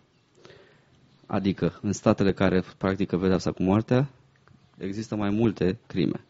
Și asta este, este așa numitul efect de brutizare, brutalizare a societății. Cu alte cuvinte, oamenii văd că uh, este acceptabil să omori persoane cu anumit, atunci, în anumite condiții. Și mai ales în Statele Unite, de exemplu, s-a observat că după o execuție cresc crimele în lunile imediat următoare. Adică dacă ai motive juste, poți să Da, omori. da, da. Dacă ai motive, poți să omori, este acceptabil. Și chiar Asta- statul îl practică. A- Asta este, m, până la urmă, o susținere, de exemplu, a ceea ce se întâmplă în uh, țările islamice după ce se desenează o caricatură a lui Mohamed. adică e o chestie, eu, eu zic că e, e ok. Exact, este ok. Da, am văzut cum, uh, cum este mai grav să desenezi un desen decât să omori șapte oameni și să incendiezi niște ambasade. Uh, Deci da, eu sunt pentru pedeapsa Ești cu... pentru că Da, în cum, continuare. cum adică să Se pare normal. Da, mi se pare cum adică să nu pedepsești faptul că ai desenat ceva prin omorârea altor persoane care nu au nicio legătură A, cu atât desenul încât inițial. ești îndeajuns de oripilat de chestia asta, este Da, de exact, acord. nu? exact. Trebuie să fii oripilat suficient ca să poți să justifici această, Ești, această ești chestie. pur și simplu la masă, la televizor se vede că cineva a desenat o caricatură și pur și simplu nu mai poți să mănânci nimic, te enervezi foarte tare și, eu, și zici, adică și eu ce fac? Dacă îi desenează și eu ce fac aici? Și să mori. Da, corect. Da. E o chestie foarte da, ai corectă. dreptate, ai perfectă dreptate. Ok, hai să, hai să vorbim de niște argumente, să zicem, valide. În primul rând ar fi argumentul financiar. Uh, Multă lume consideră că um, uh, nu este normal ca uh, persoanele, multă lume, multe persoane dintre cei care susțin pedeapsa cu moartea consideră că nu este normal ca o persoană care este uh, vinovată, dovedit vinovată de uh, niște, să zicem, crime extreme, de exemplu, criminali în serie sau uh, lucruri de genul omorât cineva și căsăpit și mâncat și tot felul de lucruri din astea abominabile, nu consideră că e normal ca acea persoană să fie ținută în viață pe banii proprii. Că Ai până la urmă, contribuabililor. da, pe banii contribuabili. Până la urmă e vorba de faptul că uh, îl ții persoana respectivă în viață pe niște bani pe care el nu îi produce și practic societatea pierde financiar pe chestia asta. Și unul din uh, Doar pentru, și în fond și la urmă noi trebuie să spunem, doar pentru un principiu. Da, doar pentru până la urmă nu știu dacă aș zice Hai numai să, pentru hai să nu doar pentru un principiu, pentru că principiile nu sunt doar principii. Da, exact. Uh, până la urmă, pen- doar în ideea în care e posibil dintre acele persoane să fie La urmă și uh, libertatea să, de... să, să își revină. Acum, um, cum poți să ai putea să răspunzi la acest argument? Da, pot să răspund la acest argument. Uh, Deci, a, presupunem că omul în cauză nu este... Nevinovat. Presupune că ok, este nu clar. este nevinovat, da? Uh, Nu este nebun. Nu este declarat nebun. Da. Ok, nu este declarat nebun. Uh, ai băga aceleași, aceleași lucruri pentru pușcăriași, toți pușcăriașii, de exemplu, muncă forțată. Uh, asta, asta, ar fi o, asta ar fi o metodă de a, într-adevăr, de a amortiza uh, cheltuielile, într-adevăr, de a Nu- pune nu la e muncă în forțată. calcul că până la punctul acela a fost un membru activ al societății. Da, dar nu cred că și-a pus bani deoparte pentru perioada petrecută în pârnaie. Da, și-a pus bani deoparte pentru pensie, de exemplu. Da, dar din păcate dacă ești condamnat la 20 de ani după ce ai muncit 2 ani de la 18 pentru o perioadă de 35 de ani, cu siguranță în 2 ani de muncă nu poți să-ți asiguri traiul pentru tot restul vieții în închisoare. Point taken. Și mai este, mai este un lucru pe care eu aș dori să-l menționez. Eu personal nu aș introduce aceeași pedeapsă pentru toți pușcăriașii, pentru că, în general, închisoarea uh, este făcută în țările civilizate în așa manieră încât să uh, mizeze pe reeducarea cetățenilor și reintegrarea lor în societate cât mai rapidă tocmai pentru ca aceștia să, să devină din nou membri activi ai societății și toți pușcăriașii au capacitatea de a alege să muncească pentru a-și reduce pedepsa. Dar în cazul condamnaților pe viață, practic instanța recunoaște că aceștia nu pot fi reabilitați pentru a fi eliberați din nou în societate. Da, deci și sunt niște cazuri pierdute. Și, practic, și practic în cazul ăsta singura chestie pe care o faci este să-i ții în pușcărie uh, până când mor pe banii contribuabile și de asta un argument ar fi dacă nu introduci pedeapsa cu moarte, atunci alternativa ar fi uh, să fie forțat să lucreze. Uh, unde apare deja un principiu moral, dacă într-adevăr ai... nu, nu aș putea să spun că este un principiu moral. A forța pe cineva să facă ceea ce nu dorește nu este un principiu moral. Nu, dar oricum... Nu, aici e, o, e o problemă morală pentru multe persoane să forțezi pe cineva să facă ceea, ceva, ceva ce nu vrea, dar în momentul în care, în momentul în care într-adevăr ai încălcat anumite zicem, norme de conduită socială, multe persoane ajung să fie de părere că într-adevăr este o, un risc asumat de persoana respectivă și nu cred că, pentru multe persoane nu cred că are sens să consider că vai este o victimă a faptului și vai ce, ce nasol că este pusă o, o victimă, muncească. însă îl privezi deja de libertate da. și asta este, uh, să spunem, nu răzbunarea societății. Asta este suferința pe care este uh, da, dacă care la, echivalența care... uh, faptei sale. Îl privezi pe de, de toată via, de viața sa. Da asta este pedepsa. Ok, bun. Alt, alt motiv pentru care poate să fie încarcerat este a-l izola față de societate, a, a, de fapt a izola societatea față de el pentru a preîntâmpina eventuale uh, probleme sociale pe care poate să le genereze ulterior, a, dacă e lăsat a, asta, în libertate. Asta este, ok, este și partea de izolare, dar privarea de libertate este pedepsa. Privarea de libertate și suspendarea drepturilor. Da, dar din păcate privarea de libertate și suspendarea drepturilor uh, este absolut inutilă. Din moment ce acea persoană nu poate fi reeducată pentru a fi reintrodusă în societate și a deveni un membru funcțional de, al societății. Poate fi reeducată, dar de, poate fi reeducată, de exemplu, să, Condamnații pe viață fără drept de eliberare de condiționată, exemplu. nu. Da, nu poate să-și reia libertatea, însă poate fi, uh, reedu, poate fi reeducat, poate să înțeleagă că ceea ce a făcut este greșit și poate să muncească. Din păcate nu este cazul și, tuturor. Și nu ne neapărat silit. Uh, mă, sper că nu o să-mi cer și tu acum studiu cu detalii, dar a fost, a fost un studiu despre care am citit, uh, a fost realizat în uh, Statele Unite și Canada asupra condamnaților uh, cu sentințe lungi, uh, care a demonstrat că mulți dintre ei uh, sunt sociopați. Aceștia nu se încadrează ca având o boală mentală în așa, de așa natură încât să fie închiși într-un ospiciu, dar nu pot fi reeducați. Oamenii ăștia nu o să înțeleagă niciodată că au greșit. Da, și... Niciodată. Poate... Indiferent ce ai face, nu-i poți face să, să priceapă lucru... că au greșit. Da, și mai un lucru. Sociopații au pur și simplu... Uh, sunt de așa manieră construiți, creierul lor așa funcționează da. încât nu au cum să, să fie corectați. Și au existat experimente care au încercat au încercat corectarea lor și culmea este că atât de abile au fost în uh, în uh, a simula, fiind sociopați, a fost abil în a simula, uh, să zicem, uh, emoția, empatia, emoția, empatie și așa mai okay. departe și regretul și așa mai departe și când au fost eliberați a constatat că au făcut lucruri și mai hidoase decât au făcut inițial. Deci... Da, și după aceea s-a introdus testul RMN în care s-a observat că nu sunt modificări în creierul lor de natură, exact, exact. de natură să arate o schimbare a percepției asupra realității. Ok, side note, side note aici, există o carte, se numește The Psychopath Test, uh, abia lansată din ce am înțeles, este făcută de un autor care a studiat uh, mai mulți psihopați de genul acesta și a descoperit nu doar că unii, mă rog, unii sunt în uh, ospicii sau în închisoare, dar mulți sunt uh, lideri politici sau economici, mă rog, au companii pe care le conduc.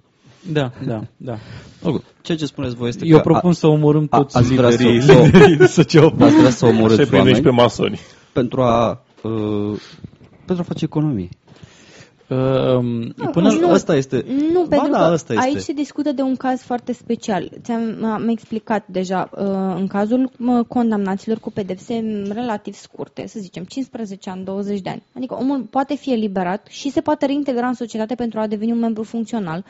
Uh, nu ai de ce să-i omori. La un moment dat, Nu- nu ai acei de oameni ce- vor redeveni productivi și sunt motivați în închisoare să muncească Ok.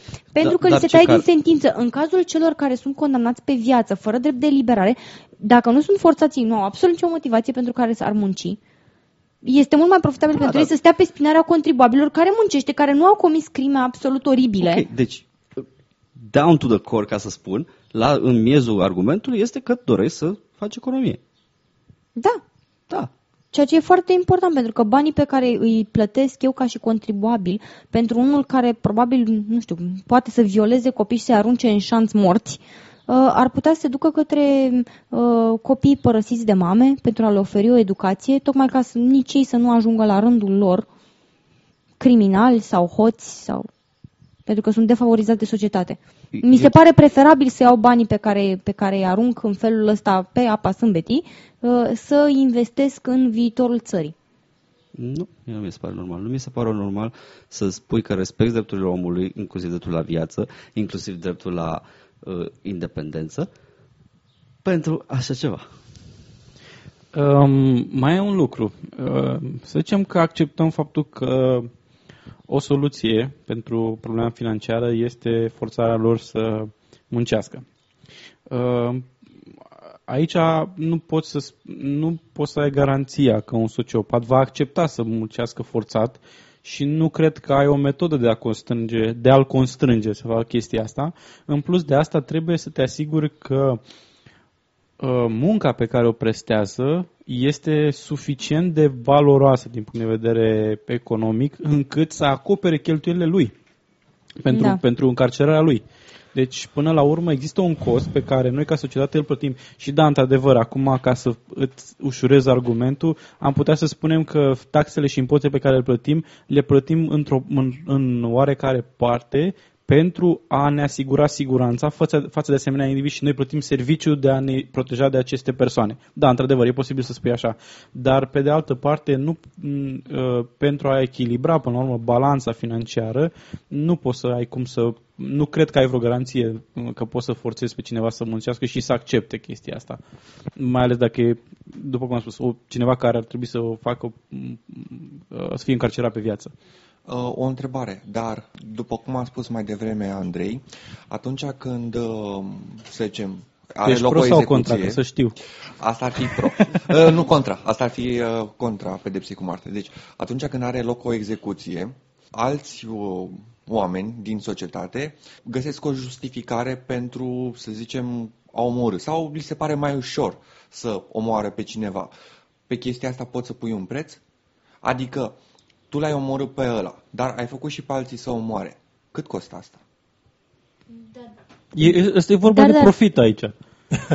A, am o, o mică chestie legată de munca forțată. S-a descoperit foarte recent, săptămâna asta, în acest articol, despre uh, oamenii din închisorile chineze, care nu erau condamnați uh, pe viață sau așa, pur și simplu oameni care erau încarcerați, care au fost forțați să se joace World of Warcraft și să producă, uh, să facă gold farming, cum e în, în joc, uh, să aducă itemuri pe care apoi gardienii le vindeau uh, americanilor cu bani de aruncat pe itemuri virtuale și uh, evident făceau un profit fantastic, fantastic ceva de genul 1000 dolari pe zi uh, și erau chiar deținuții erau chiar uh, Încântați? nu nu, erau abuzați. Pușcării și te joci într-una și să faci și bani, adică... nu, nu, nu, nu, nu, nu, nu deținuții făceau bani.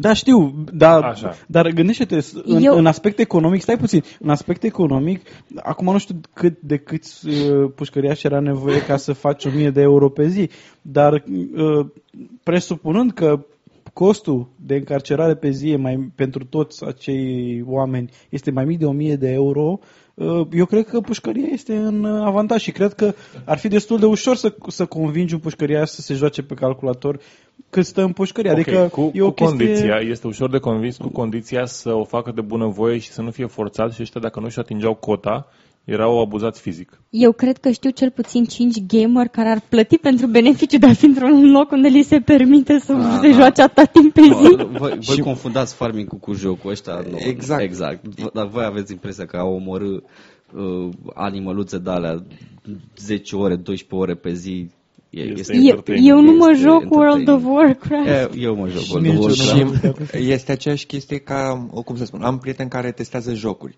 și majoritatea oamenilor spun, wow, ce mișto, la care ăștia, it's a job, nu faci de obicei lucruri care îți plac și să omori aceiași animal de 500 Da, da, de trebuie mii de ori să, pe să, zi repe, da, să și repeți mâine același și mâine. scenariu, da, într-adevăr, e vorba de repetiție. Bun, până la urmă, cred că e o chestie așa, uh, eu nu cred în karma, dar e o formă de, de karma, adică...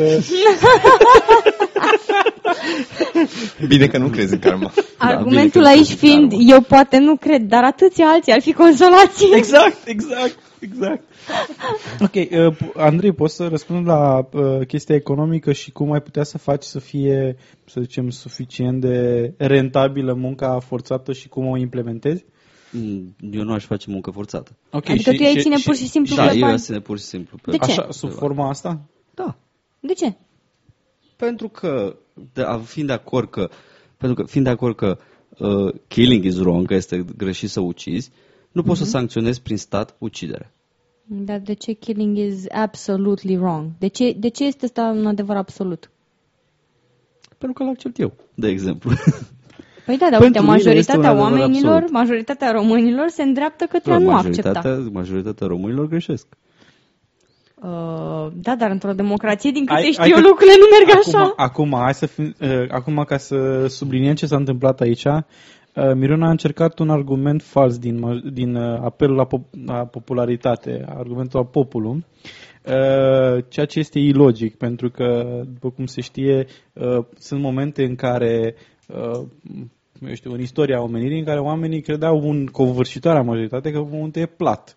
Lucrul ăsta nu schimbă lucrurile și aici Nu. asta trebuie subliniat. Chiar dacă există o majoritate de, de oameni care consideră un anumit lucru că este corect sau nu e corect, asta nu înseamnă că îl face corect. Da, dar din păcate, din perspectivă economică, este foarte ușor verificabil cât ar, câți bani ar salva statul prin reintroducerea pedepsei cu moartea. Da, um, Asta, deci asta este un lucru verificabil. da, într-adevăr, se poate face un calcul de genul ăsta. Da, mi se pare o chestie foarte cinică. Și apoi, dacă vrei să spunem așa, ok, tu câștigi argumentul ăsta prin spun că doar celor, cel, crimelor cele mai nenorocite, cele mai urâte, cele mai groaznice le vom aplica lucrul ăsta. Dar lăsând statului dreptul de a executa oameni după, pe anumite legi, vei avea surpriza că, așa cum de exemplu s-a întâmplat în, în Anglia, vei avea legi de, pe, care, pe, care recomandă execuția pentru, pentru o mulțime de uh, delicte, inclusiv furt, inclusiv, de exemplu, era pentru viol în Franța, erau pentru, în, și în Statele Unite. Și apropo de asta, a fost un studiu săptămâna trecută în care se arăta că um, judecătorii tind să ia decizii mai aspre în funcție de cât de mult au mâncat. De, că- nu, de cât de departe sunt de ultima masă. Plus, a- Adică, apropo, stai, stai, stai puțin, adică o persoană care tocmai a mâncat Ia decizii mai blânde. ia decizii mai blânde. Da. Păi ar trebui să li se asigure o masă gratuită înainte de intrarea în curte. apropo de judecători, Nu, păi noi, stai puțin că noi, noi încercăm să susținem tocmai chestia asta. Trebuie să înfometăm judecătorii. Adevărat, da, da, da. Scuze, scuze, îmi cer scuze. Să, se, fo- să fie înfometați judecătorii. Tot timpul. apropo, apropo de judecători,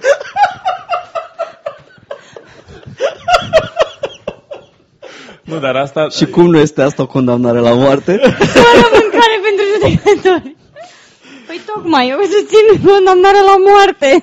Ce n-ai înțeles? pentru Da, da. oricine și oricum. Da, Cât Să- mai mulți, să imediat. Fie, să fie condamnat și judecătorul, și aprodul, și polițist, toți, procurorul, de la cap la cap. Avocații, Exista, exista de fapt un martorii.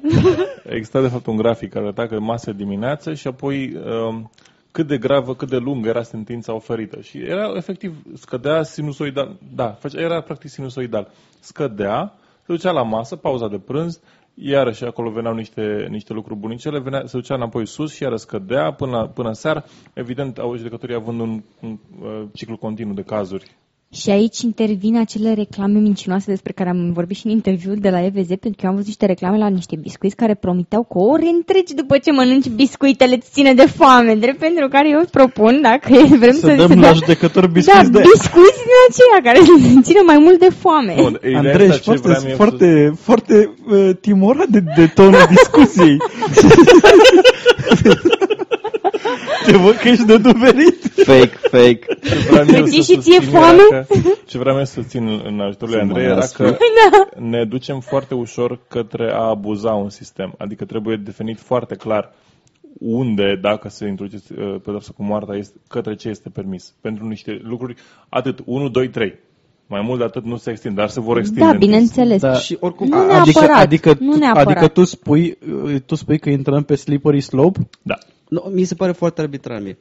Un copil e ok, doi copii te duce la pedeapsa cu moartea. Dacă le tai capul, uh, Yep.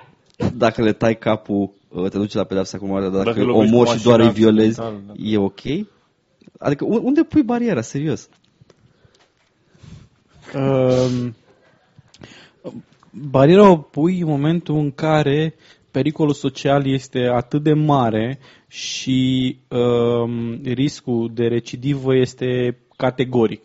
Deci, în momentul în care ai o persoană care nu poate să fie sub nicio formă, uh, sub, sub, n-ai nicio, ai, o, cer- ai aproape o certitudine că persoana respectivă nu o să se îndrepte, poate să detecteze că e sociopat, de exemplu, uh, e un pericol social, adică a făcut, eu știu, crime în serie. Uh, Unde crime în serie, din punct de vedere legal, din câte știu, este definit ca fiind uh, trei crime. Uh, deci peste trei crime, na, uite, acolo trage. De, de, deci După un tipar. acolo, Da. da. deci două sunt ok, nu? Două e ok. Două ok. Da, e bine. Fiecare liber să moare minim doi oameni. Minim doi oameni. Opriți-vă. Da, da, deci eventual, nu știu, să faci crimă prin proxy după aia, dacă vrei, Dar de la, aici- dacă vrei să omori trei. da. Aici ne poate ajuta un pic și sistemul american. În unele state americane există the three strikes, cele trei greșeli. Asta înseamnă că dacă ești condamnat de trei ori pentru diverse crime uh, de o natură mai uh, gravă, nu mai, nu mai ai dreptul la eliberare, pentru că se consideră că, deși ți s-a dat o șansă să te îndrepți, să Ți-au dat înveți două din greș- șanse.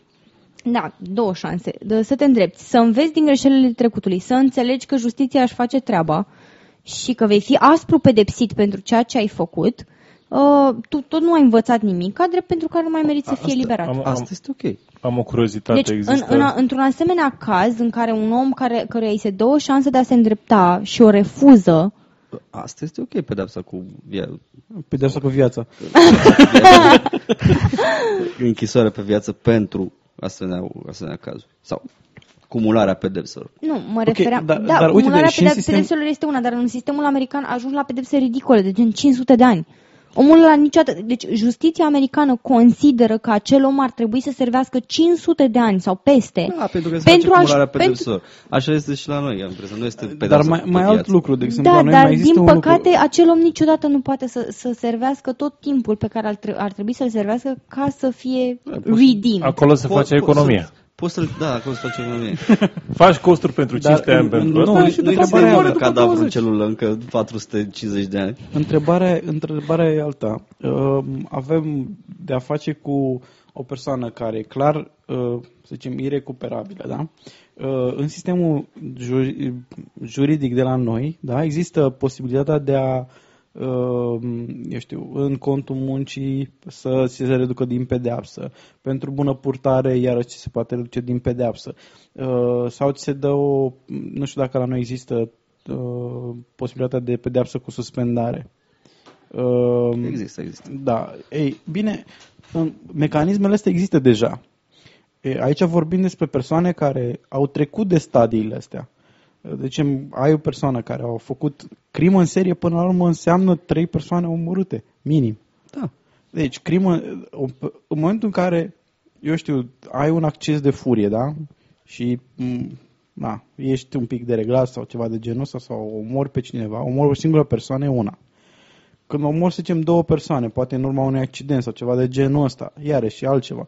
Dar dacă omori cu intenție trei persoane la momente diferite, da? este clar că persoana respectivă nu și clar se dovedește că e sociopat în urma analizelor la RMN și așa mai departe, e clar că persoana aia nu consideră crima în sine o problemă morală. Pentru el nu există, nu există o dilemă morală în a lua viața cuiva sau nu. Și atunci pe- pedepsa, și atunci, și atunci pedepsa pe viață nu are niciun, nu are rost. niciun rost. Nu are niciun rost. Singura chestie pe care o faci este să-l izolezi, singura, singur rost este să izolezi de societate. Și în cazul ăsta, ok, dacă pur și simplu îi curmi viața în momentul respectiv, sa, e mult mai, mult mai ok. Mult mai, Și mult mai mai, ok există- pentru cine? mult mai simplu și pentru mai Da. societate, că până la urmă asta este scopul în momentul respectiv. Și pentru individ, și pentru individul O, condamnat. este Pentru individ? Da, vreau să, vreau să fac o mențiune aici. Majoritatea celor care uh, ajung să fie condamnați pentru crime dintre cele mai oribile, de gen cele cu premeditare și uh, uh, în serie, uh, ajung la maximă securitate. Maxima securitate, cel puțin în țara noastră, înseamnă 23 de ore pe zi ești închis într-o celulă, o oră pe zi ți se permite ieșirea și de multe ori într-un spațiu din afară, pentru că spațiul închisorii nu permite ca un condamnat de genul acesta să, să iasă în aer liber. Nu ai avea suficient spațiu pentru toți cei care sunt condamnați. Uh, și atunci vreau să-ți pun întrebarea foarte simplă. Asta nu înseamnă tortură?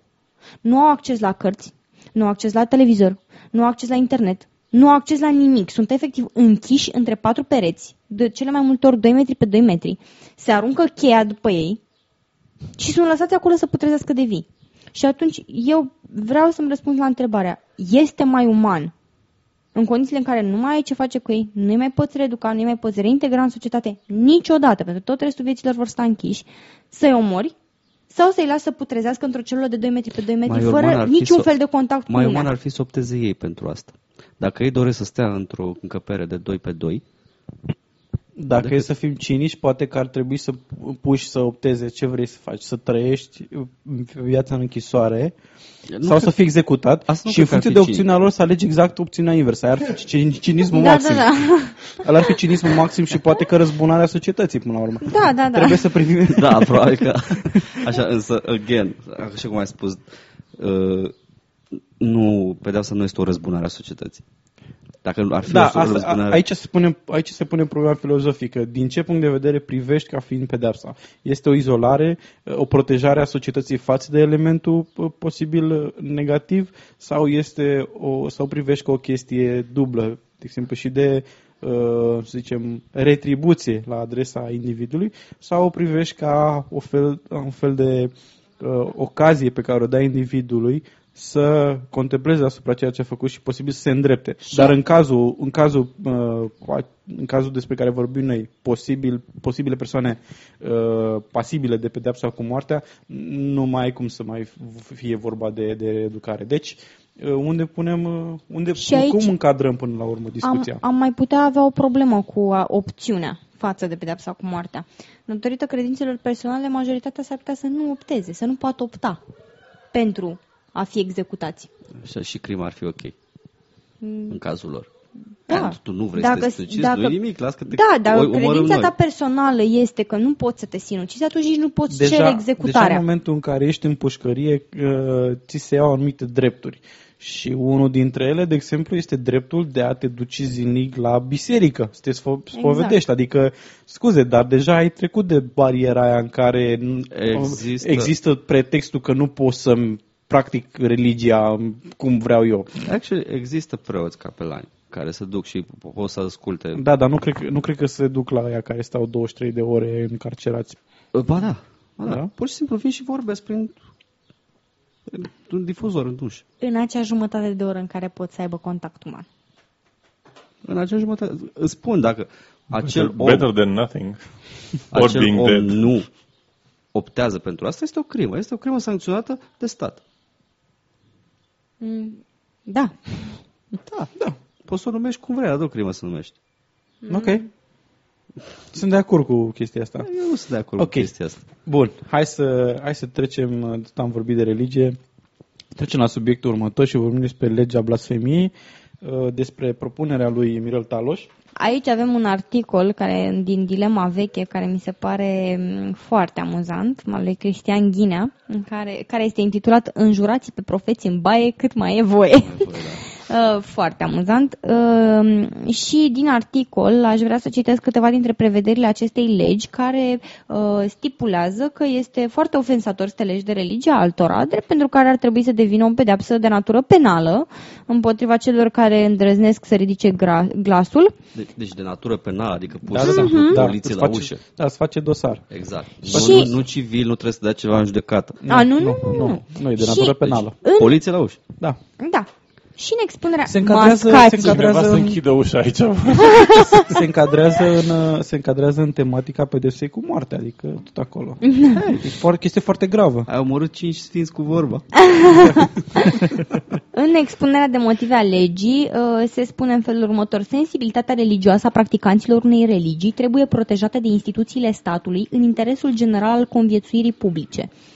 Uh, Deci pentru conviețuirea publică trebuie să condamnăm oamenii... Deci ca, ca să fim cu forța toți prieteni, Da, ca să fim cu forța toți prieteni, da, exact. Și mai mult de asta, trebuie avut în vedere că se spune că trebuie protejat, statul trebuie să protejeze sensibilitățile religioase. Asta înseamnă, în primul rând, o chestie subiectivă. Eu acum, de exemplu, propun să ne facem o religie și să fim ofensați de fiecare dată când uh, orice persoană uh, spune, de exemplu, că cei care nu cred în religia lor uh, ajung în iad. Și să fim ofensați cred- și să depunem eu cred că plângere dacă penală. am înregistrat religia celor ofensați de politicieni, am putea să dez, dezmembrăm Parlamentul și orice structură politică din România. Ca să, Exact. ca, să, ca să dăm un pic uh, partea cealaltă, Mirel Taloș a fost într-o emisiune în care și-a exprimat uh, punctul de vedere și a zis că uh, el uh, a pornit legea de la întâmplarea cu acel uh, Terry Jones în America care a ars Coranul și apoi ca și uh, aftermath uh, în uh, Pakistan sau unde s-a întâmplat, uh, au fost omorâți niște oameni și au În, Afganistan. în, acea, în acea oază de civilizație umană. Da, Afganistan, ok. Și el zicea că vrea să prevină uh, un astfel de act care să apoi să ducă la uh, violențe. Și, de fapt, legea, deși, deși se spusese destul de clar că este totul reglementat în codul civil, în codul penal, sunt reglementate instigări la violență, Da. uh, legea asta vine să, să pedepsească pe cei care fac instigare la violență pe bază religioasă. Și acum, de fapt, discuția se duce în este a fost, instig, a fost arderea Coranului, ce- ceea ce a făcut Terry Jones, a fost asta instigare la violență sau nu? Aici este the crux of the Nu matter. este, Nu din are punctul cum meu să de fie, vedere, o din punctul meu instigare de- la violență. exact. Faptul că eu îmi exprim punctul de vedere, uh, indiferent uh, ce înseamnă acest punct de vedere, mai puțin în a mă duce și a lua la bătaie alți membri ai unei comunități care are credințe diferite de ale mele, Exact. Asta nu deja poate fi intră- considerat o instigare la violență. Până la urmă, arderea oricărei cărți este tot o opinie. Și este proprietatea ta. Exact. Și este, asta, da, asta vreau ce- să spun. Asta vreau să spun. O asemenea lege uh, intră foarte puternic cu bocancii, practic, în, în dreptul de proprietate.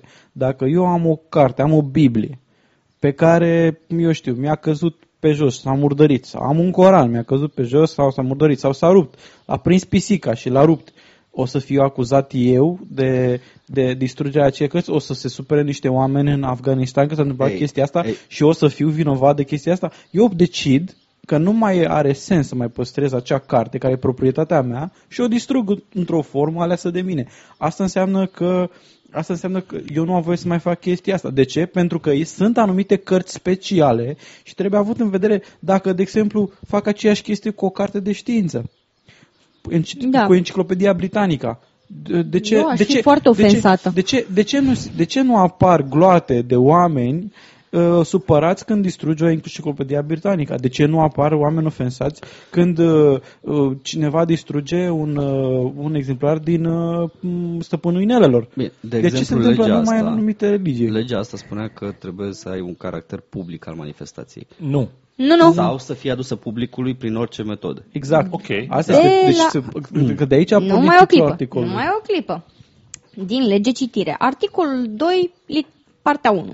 Pentru asigurarea unui climat de tola- toleranță religioasă, precum și pentru promovarea respectului între practicanții tuturor cultelor religioase, cetățenii sunt obligați să aibă un comportament tolerant și responsabil față de celelalte culte religioase. Articolul 2, litera, mă rog, partea a doua. Prin comportament intolerant religios se înțeleg acele gesturi, fapte, activități, discursuri, comunicări scrise ori vorbite, directe sau indirecte, care, indiferent de modul de exprimare, public, privat, internet, poștă electronică, prin puternica lor legătură religioasă, incide la comportamente violente, de negare sau ridiculizare a drepturilor religioase ori a membrilor altor culte comunități religioase. Asta înseamnă că dacă eu stau la mine în baie, bine mersi, Da. cum am pereții de hârtie, uh, și mă aude vecinul uh, că spun ceva de natură a fi considerat uh, intolerant, poate să mă denunțe fain frumos la poliție, mă trezesc arestată și amendată, pentru că în intimitatea casei mele mă apuc să spun ceva Și nu uita Da. că închisă și posibil cu, cu, cu probabilitatea să fii condamnat Condamnată la la moarte moarte. dacă Da, n-am mâncat condamnată la bine moarte. judecătorul. Da, dacă n-am, Exact. bine, n-am mâncat bine judecătorul și dacă, uh, dacă intră în vigoare uh, pedepsa cu moarte despre care am vorbit la subiectul anterior. Uh, Mai altceva de, de, de spus. Nu trebuie neapărat, de exemplu, să zici, uh, uite, să zicem că ești în baie, da? Uh, Calci pe, uh, pe jos e umed și calci pe ceva, îți alunecă piciorul și În jur. în jur de sfinți, în jur de, uh, știm cu toții în jurătura, Dumnezeii, mătii de nu știu ce. Da. Deci automat, automat chestia asta ar intra dacă te aude vecinul și se simte ofensat, automat te poate, poți să ajungi la pușcărie pentru că ai alunecat pe o chestie și te, asta, asta înseamnă până la urmă tot crime, crima, gând, crima gândirii. Este exact 1984 sub o formă sau alta. Uh, ca o paranteză, legea de genul ăsta există în Grecia, ca legea blasfemiei, deci indiferent unde spui, chiar și în intimitatea casei tale, dacă spui că ad- insulți divinitatea, este fapt penal. Și s-a dovedit, s-a dovedit. Aceste legi sunt folosite pentru mici certuri între vecini, sunt folosite pentru a intimida minoritățile religioase Da, Am, am vorbit într-un episod anterior Da, despre studiul celor de la Freedom House, uh, în care analizau uh, consecințele unor legi ale blasfemiei în, în Grecia, Polonia, Afganistan, Pakistan, Egipt, uh, Indonezia. Indonezia și cred că mai era ceva în, uh, undeva prin Africa, în Algeria sau Nu ceva de mai genul știu ăsta, sigur. Libia, ceva de genul ăsta, nu mai știu. În orice caz, ideea este că, per total, uh, efectele au fost întotdeauna același lucru. Se, duce, se ajunge la abuzuri pentru simplu motiv că, la bază, toată această legislație se bazează pe un lucru foarte subiectiv. Mă simt ofensat. Ei bine, eu mă simt ofensat că domnul Mirel Taloș a venit cu o asemenea propunere. Religios mă simt ofensat. Haideți să facem, să spun, religia. Sunt ofensat de Mirel Taloș. Ce o să-ți facă? O să se condamne la moarte?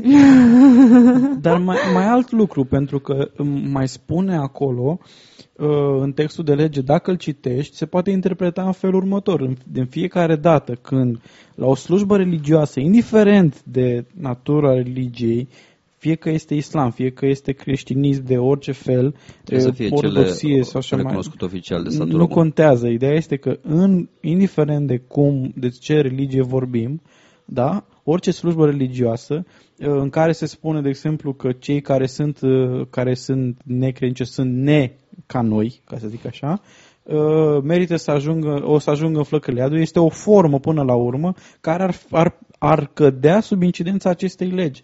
Dacă, ci- chiar, dacă era, chiar dacă este o chestie privată, pentru că, după cum a spus Miruna mai devreme, citând din, din uh, articolul de lege, pro, articolul proiectului de lege, uh, se ajunge exact în, în situația în care, ok, chiar într-un cadru privat, spunem chestia asta și automat uh, altcineva dintr-un cult recunoscut oficial o să poată să depună plângere penală împotriva Trebuie, ta. trebuie să menționez, aici nu mă pot abține, uh, cred că mulți oameni pot fi de acord cu mine, eu zic să propunem un proiect de lege, eu mă simt ofensat de manele, manele uh, de Re- uh, Te simți ofensată religios, nu? Foarte religios. Sunt, deci eu cred nu, cu nu, adevărat religia ta- religia este ta- cu muzica clasică, rockul, Religia, religia ta mai ales îți- că am fost acuzați că suntem rockeri. da. religia ta îți spune că maneaua este de la satana, nu? Da, bineînțeles. Bineînțeles. Uh, mă ofensează tot religios, bineînțeles, uh, pantofii albi, Uh, mă ofensează tot religios uh, brânza cu mucegai Da, și consider... Deci, a, te-am prins. Și În pe mine proiectul mai- de lege vei fi menționat pe nume. Deci Și va fi un acum- proiect de lege nominal. și acum, și acum uh, tocmai ați, ați asistat la o, la o la autocenzură din partea mea pentru că și mie îmi place blânza Ne- cu ne-am- mucegai. M-am contra. Nicio problemă. El, a fost, el, el, el este prima victimă a acestei legi, pe când eu sunt victima care s-a autocenzurat pentru că nu-i place lui Miruna Brânza cu mucegai. Ei bine, Oribil, ei bine, acestea sunt genul de, de reacții care apar în societate și până la urmă apar, apar exact ca formă de, de, de impunerea unor viziuni extremiste asupra oricărui aspect social uh, asupra celorlalți. Până la urmă, religi, ajungi să iei religia cuiva și să o aplici asupra celorlalți. Pentru că până la urmă, tu, dacă aparții de religia, până la urmă, că de aici pune, dacă aparții de religia islamică, nu ai voie tu ca individ să spui blasfemii despre Coran și așa mai departe, dar alții nu trebuie să fie sub incidența religiei tale. Și ca pastafarian trebuie să spun că sunt ofensată de fiecare dată când nu văd pe cineva îmbrăcat ca pirat. Religia mea îmi spune că ar trebui ca toată lumea să fie îmbrăcată în pirat. Uh, ca, o, ca o chestie. Ăsta, Mirel Taloș um, a dat un exemplu de intoleranță religioasă și marele său exemplu era o piesă de teatru în care Isus era prezentat ca homosexual cu cei 12 apostoli ai săi. Da. Asta era un exemplu de to- intoleranță religioasă. Da, m- uh, probabil că Mirel Talioș ar ar fi fost, ar fi, uh, nu, chiar asta a spus Cristian Ghine a fost invitat în uh, acea emisiune alături de Toma Pătrașcu de la SUR, vicepreședinte, vicepreședintele? Vice, da. Vicepreședintele la SUR. Uh, și Cristian Ghine a subliniat un, un lucru foarte important, lucru care scapă din vederea lui Mirel Taloș. În momentul în care cineva face o anumită, uh, o anumită faptă, cauzalitatea nu se duce. De exemplu, dacă eu omor pe cineva cu un cuțit, vina nu este a producătorului de cuțit sub nicio formă.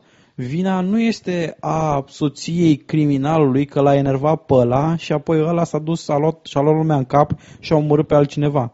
Vina este a individului care a comis fapta. Eu nu am cum, este, este stupid, nu are nicio bază. Ar trebui să extinzi până la urmă, uh, dacă, de exemplu, ești determinist, ai să consider că inclusiv mama care te-a făcut, inclusiv bunicul care a făcut-o pe, dacă- care a contribuit la facerea lui mama, uh, e vinovat și trebuie să omor absolut Da, tot dacă arbole ești determinist, genealogic și toți tot, toate- ceilalți sunt și toți vinovați. ceilalți care au intrat în viața, au in- interacționat cu viața, cu tine, ca și individ, trebuie să fie uh, condamnați penal în urma acestei În legi. afara ta. Tu ești produsul societății. Și da, tu, și tu nu ai nicio vină. Cum aș putea eu să fiu mai altceva decât sunt? Pot Exact. să vă dau uh, excepție la această regulă? Te rog. Că există excepția la această regulă este atunci când femeile se îmbracă uh, cu fo- prea decoltat și sunt violate. Este vina lor. Da, da, clar, este vina lor. Clar. Uh, e- e- exact, este exact același, este exact același lucru. Uh, să vii și să acuzi uh, o, o terță parte sau victima de uh, că este de vinovată de crima respectivă. Este exact același lucru. În primul rând, eu pot să fac orice, o să spun, pla- o să spun 30 de blasfemii în serie, una după alta, o să fac, uh, o să desacralizez uh, zeci de Biblii, zeci de cărți ale lui Mormon, zeci de Bhagavad Gita și uh, când o să ajung la Coran și dau foc, nu s-a, până atunci nu s-a întâmplat absolut nimic.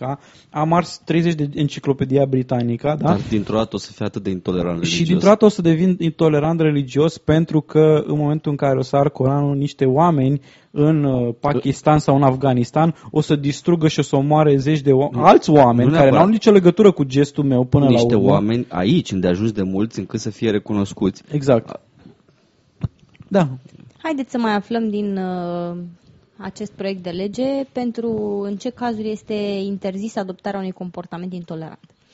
Uh, La articolul 3 se menționează este interzis adoptarea unui comportament intolerant religios în legătură ori privind divinitatea, formele de cult, textele fundamentale, arhitectura religioasă, personalitățile teologice, evenimente istorice religioase, menționez Inchiziția, uh, elemente de vestimentație religioasă, Ce căciulă ciudată are la Mie îmi plac papucii papei. Virginii în Very fustă. funny.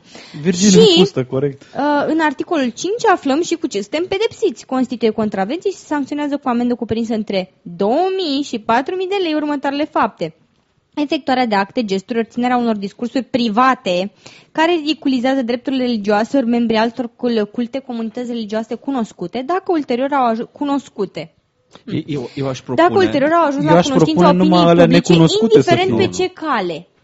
Indiferent pe ce Da, da, cale. da, adică da, eu știu. pot să discut cu un prieten, dacă acel prieten nu este cât de prieten consider eu că mi este, poate Da. să mă înregistreze, să mă difuzeze în Știu. public și eu Nu. pot să fiu amendată. Sau eu vorbesc cu Andrei și ne aude vecinul și ne registrează Exact, și exact, face exact. plângere. Da. Pentru că de aici a venit vorba. Sau exact cum se dădea exemplu Este- în articolul lui ex- Cristian Ghinea, exact aceeași uh, te lege. ascultă SRI-ul. Același lege care este și în Grecia. Și La fel. la articolul 6, fapta oricărei persoane de a ține discursuri publice sau private prin care instigă la violență membrii unei comunități religioase, instigare ce a avut de drept urmare declanșarea unor violențe reale și efective. Ce Ok. vrea să înseamnă, să însemne O asta? astfel de lege Reale, există dar deja. inefective. Sau Îmi, da. efective și ireale. Uh, împotriva altei comunități religioase constituie infracțiune de intoleranță religioasă și se pedepsește cu amendă penală cuprinsă între 10.000 și 50.000 de lei sau închisoare cuprinsă între 1 și 3 ani. Propun să-l invităm pe Richard Dawkins la noi să-l arestăm. Da. Uh, da Mhm. mai, mai trebuie, pre- trebuie precizat aici ceva. Se spune foarte clar că instigare asupra altui grup religios, dar instigare pe motive religioase împotriva unui grup nereligios nu este, ex- nu Da. este precizată. Deci, în, În legea asta. le- în legea asta. Deci, automat poți să ai uh, poți să ai uh, de, de fapt legea în sine este discriminatorie.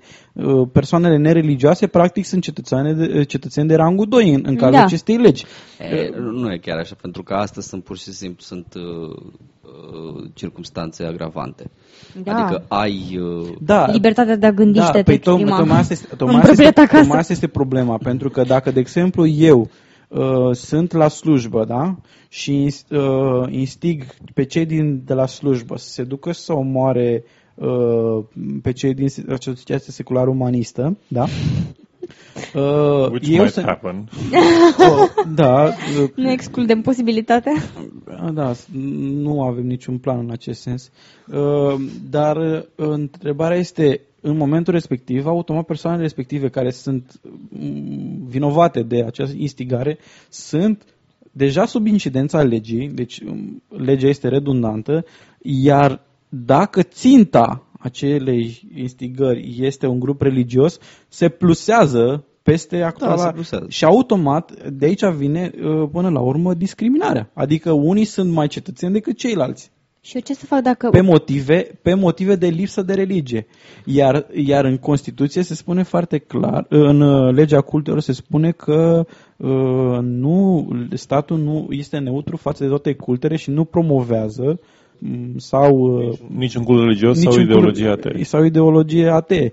Da. Și nu și mai spune, în- am senzația că mai este o chestie că nu promovează, dar, dar nici nu se direcționează împotriva une, unei. Da, dar vezi că nu, nu uh, este în, în strum spre un anumit cult direcționată legea asta. Uh, Ba da, este Grupurile direcționată religioase- împotriva grupelor religioase. Grupurile religioase sunt extra protejate, cum se spune. Da, exact. Da. Și până la urmă, până la urmă forma asta de lege, după părerea mea, este o formă de, insta- E- de a instaura Inchiziția. Nu, E o Inchiziție modernă. Da. E o Inchiziție modernă. Da, până la este. Legea asta este o închiziție modernă, dar o lege care să mărească pedeapsa în cazul în care ataci uh, uh, grupuri specifice uh, este ok. Sunt, ce, uh, sunt acele legi care sunt uh, hate crime. Dar am și o întrebare. Din câte știu, dacă nu mă înșel, în legislație, pamfletul este protejat. Da, pamfletul este protejat. Uh, pot să mă apuc și eu să jur pe cine vreau și pe, pe cine Dar vreau trebuie să și spui Era un doresc. pamflet. Și după aceea să spun la sfârșit, Acesta este just un pamflet. kidding, pamflet. Da. Da, nu știu. Pentru că în cazul ăsta, pe fiecare discuție pe care va trebui pur și simplu să-mi aduc aminte de fiecare dată când sun la mine în casă să menționez cuvântul pamflet faci din disclaimer. jumate în jumătate de oră. Nu, Asta- spui asta pe un este- perete. Această, această casă este un pamflet, Pamflet! în Tot ce, totalitate. se, tot ce se petrece în interiorul este de asemenea un pamflet. Porți la gât un lănțișor și pe care ai un medalion pe care scrie orice spun este pamflet. Pamflet, da. și gata. Dacă vorbești cu mine, accepti termenii și serviciile da. acestea. Nu, Sau dacă asculti. dar sunt tricourile acelea cu, pe care scrie Intel Inside și scrie și pe calculator Intel Inside. Ar putea să fac și un, un tricou Pamflet. pamphlet Da, da. inside. Pamphlet inside, corect, corect. Da, ok, bun. Uh, mai avem ceva de adăugat la acest subiect? Sau, Nu. uh, ok, A, bun. mai am eu o mică chestie. Miral Taloș, după ce a fost uh, băgat în pământ, ca să fim foarte sinceri, de Cristian Ghinea și uh, Da, Toma din Pătraș păcate- în emisiunea de la B1 a spus că el crede că încă mai se poate ce- salva ceva din legea aceasta și poate, poate iese da, ceva. este, este, De o, o mini-inchiziție. Da, este uh, genul de uh, eroare de gândire în momentul în care investești ceva, efort sau bani sau orice, atașamentul față de investiția anterior făcută te împiedică să vezi că ai făcut, ai luat o decizie proastă și până la urmă nu e vorba de Mirel Taloș în special, e vorba de orice individ este, este capabil să facă o asemenea greșeală și dar în cazul, în, în cazul lui Mirel Taloș poziția lui socială probabil că contribuie la această încăpățânare de a uh, se ține cu dinții de ideea lui. Ok, bun. Uh, și pentru a vedea în contrast cum uh, se comportă o persoană uh, care știe să evalueze uh, pe baza faptelor și dovezilor și pe baza argumentelor față de o persoană care uh, dorește să salveze propria față, ca să zic așa. O să dăm un citat din uh, cartea lui uh, Simon Singh și Edzard Ernst, Trick or Treatment, în care se vorbește despre cum, uh, cum se aplică metoda științifică în cazul unui uh, test uh, medical și cum s-a aplicat uh, în momentul în care uh, Hamilton uh, a vrut să vadă dacă lăsarea de sânge sau examinările uh, sunt uh, eficiente. Hamilton și-a început studiul prin împărțirea unei mostre de 366 de soldați cu diverse probleme medicale în trei grupuri. Primele două grupuri au fost tratate de el și de colegul său, domnul Anderson, fără a recurge la lăsări de sânge, în timp ce al treilea grup a fost tratat de un doctor a cărui nume nu este precizat, folosind bisturiu pentru lăsări de sânge. Rezultatele au fost clare. Am stabilit ca cei primiți alternativ, uh, ca cei primiți să fie, uh, scuze, am stabilit ca cei primiți să fie primiți alternativ în așa fel încât fiecare dintre noi să primească o treime din total. Cei bolnavi au fost primiți non-discriminatoriu și au fost asistați cât mai curând posibil uh, în aceleași condiții. Nici eu, nici domnul Anderson nu am folosit niciodată bisturiul.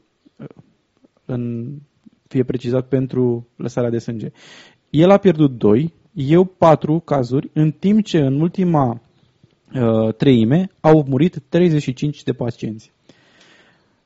Deci trebuie uh, precizat și reținut. Din 366 de cazuri împărțite în grupe identice, deci 122 fiecare, um, numărul de cazuri de mortalitate în primele două grupuri a fost de 2 respectiv 4 cazuri și în ultimul grup, acolo unde se foloseau lăsările de sânge, au murit 35 de pacienți.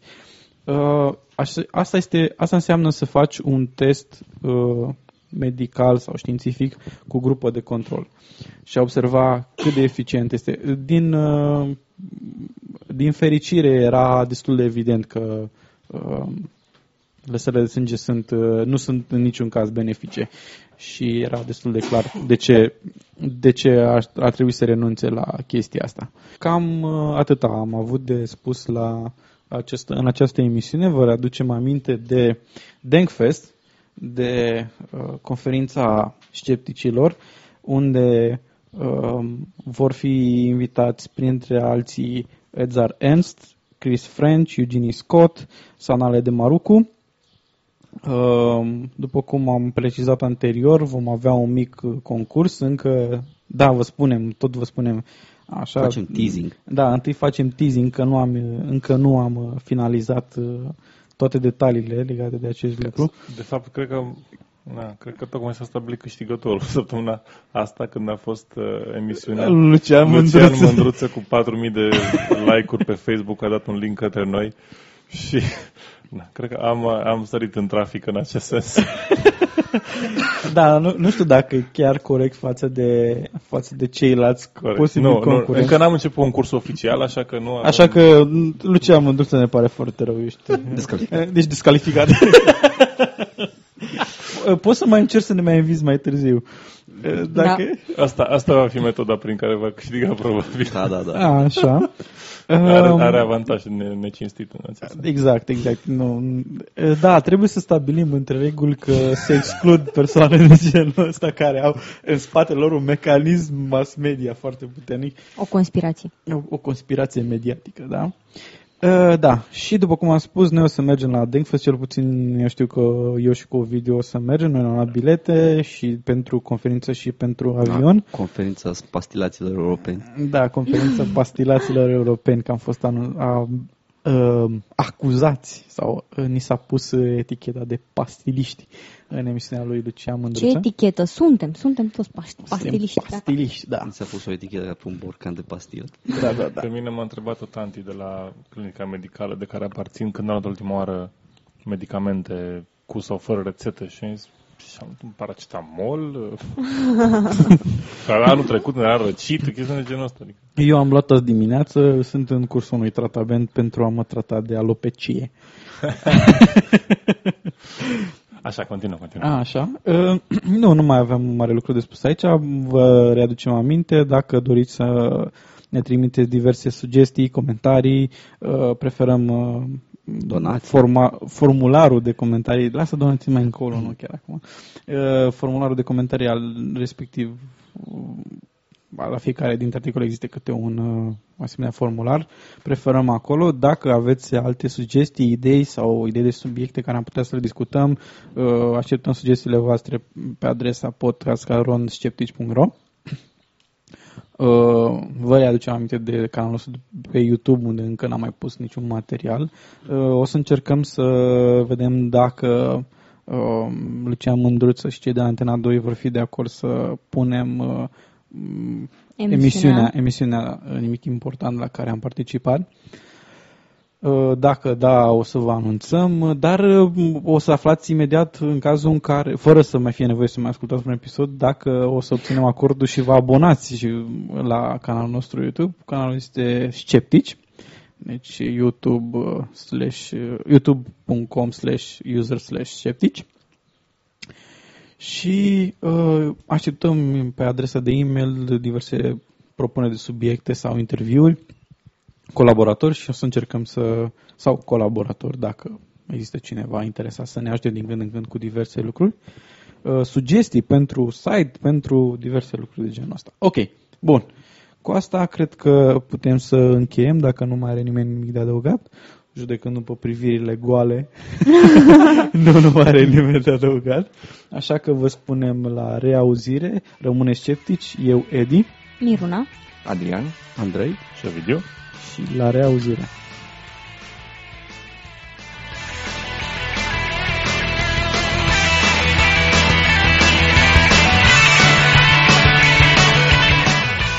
Ați ascultat Sceptici în România.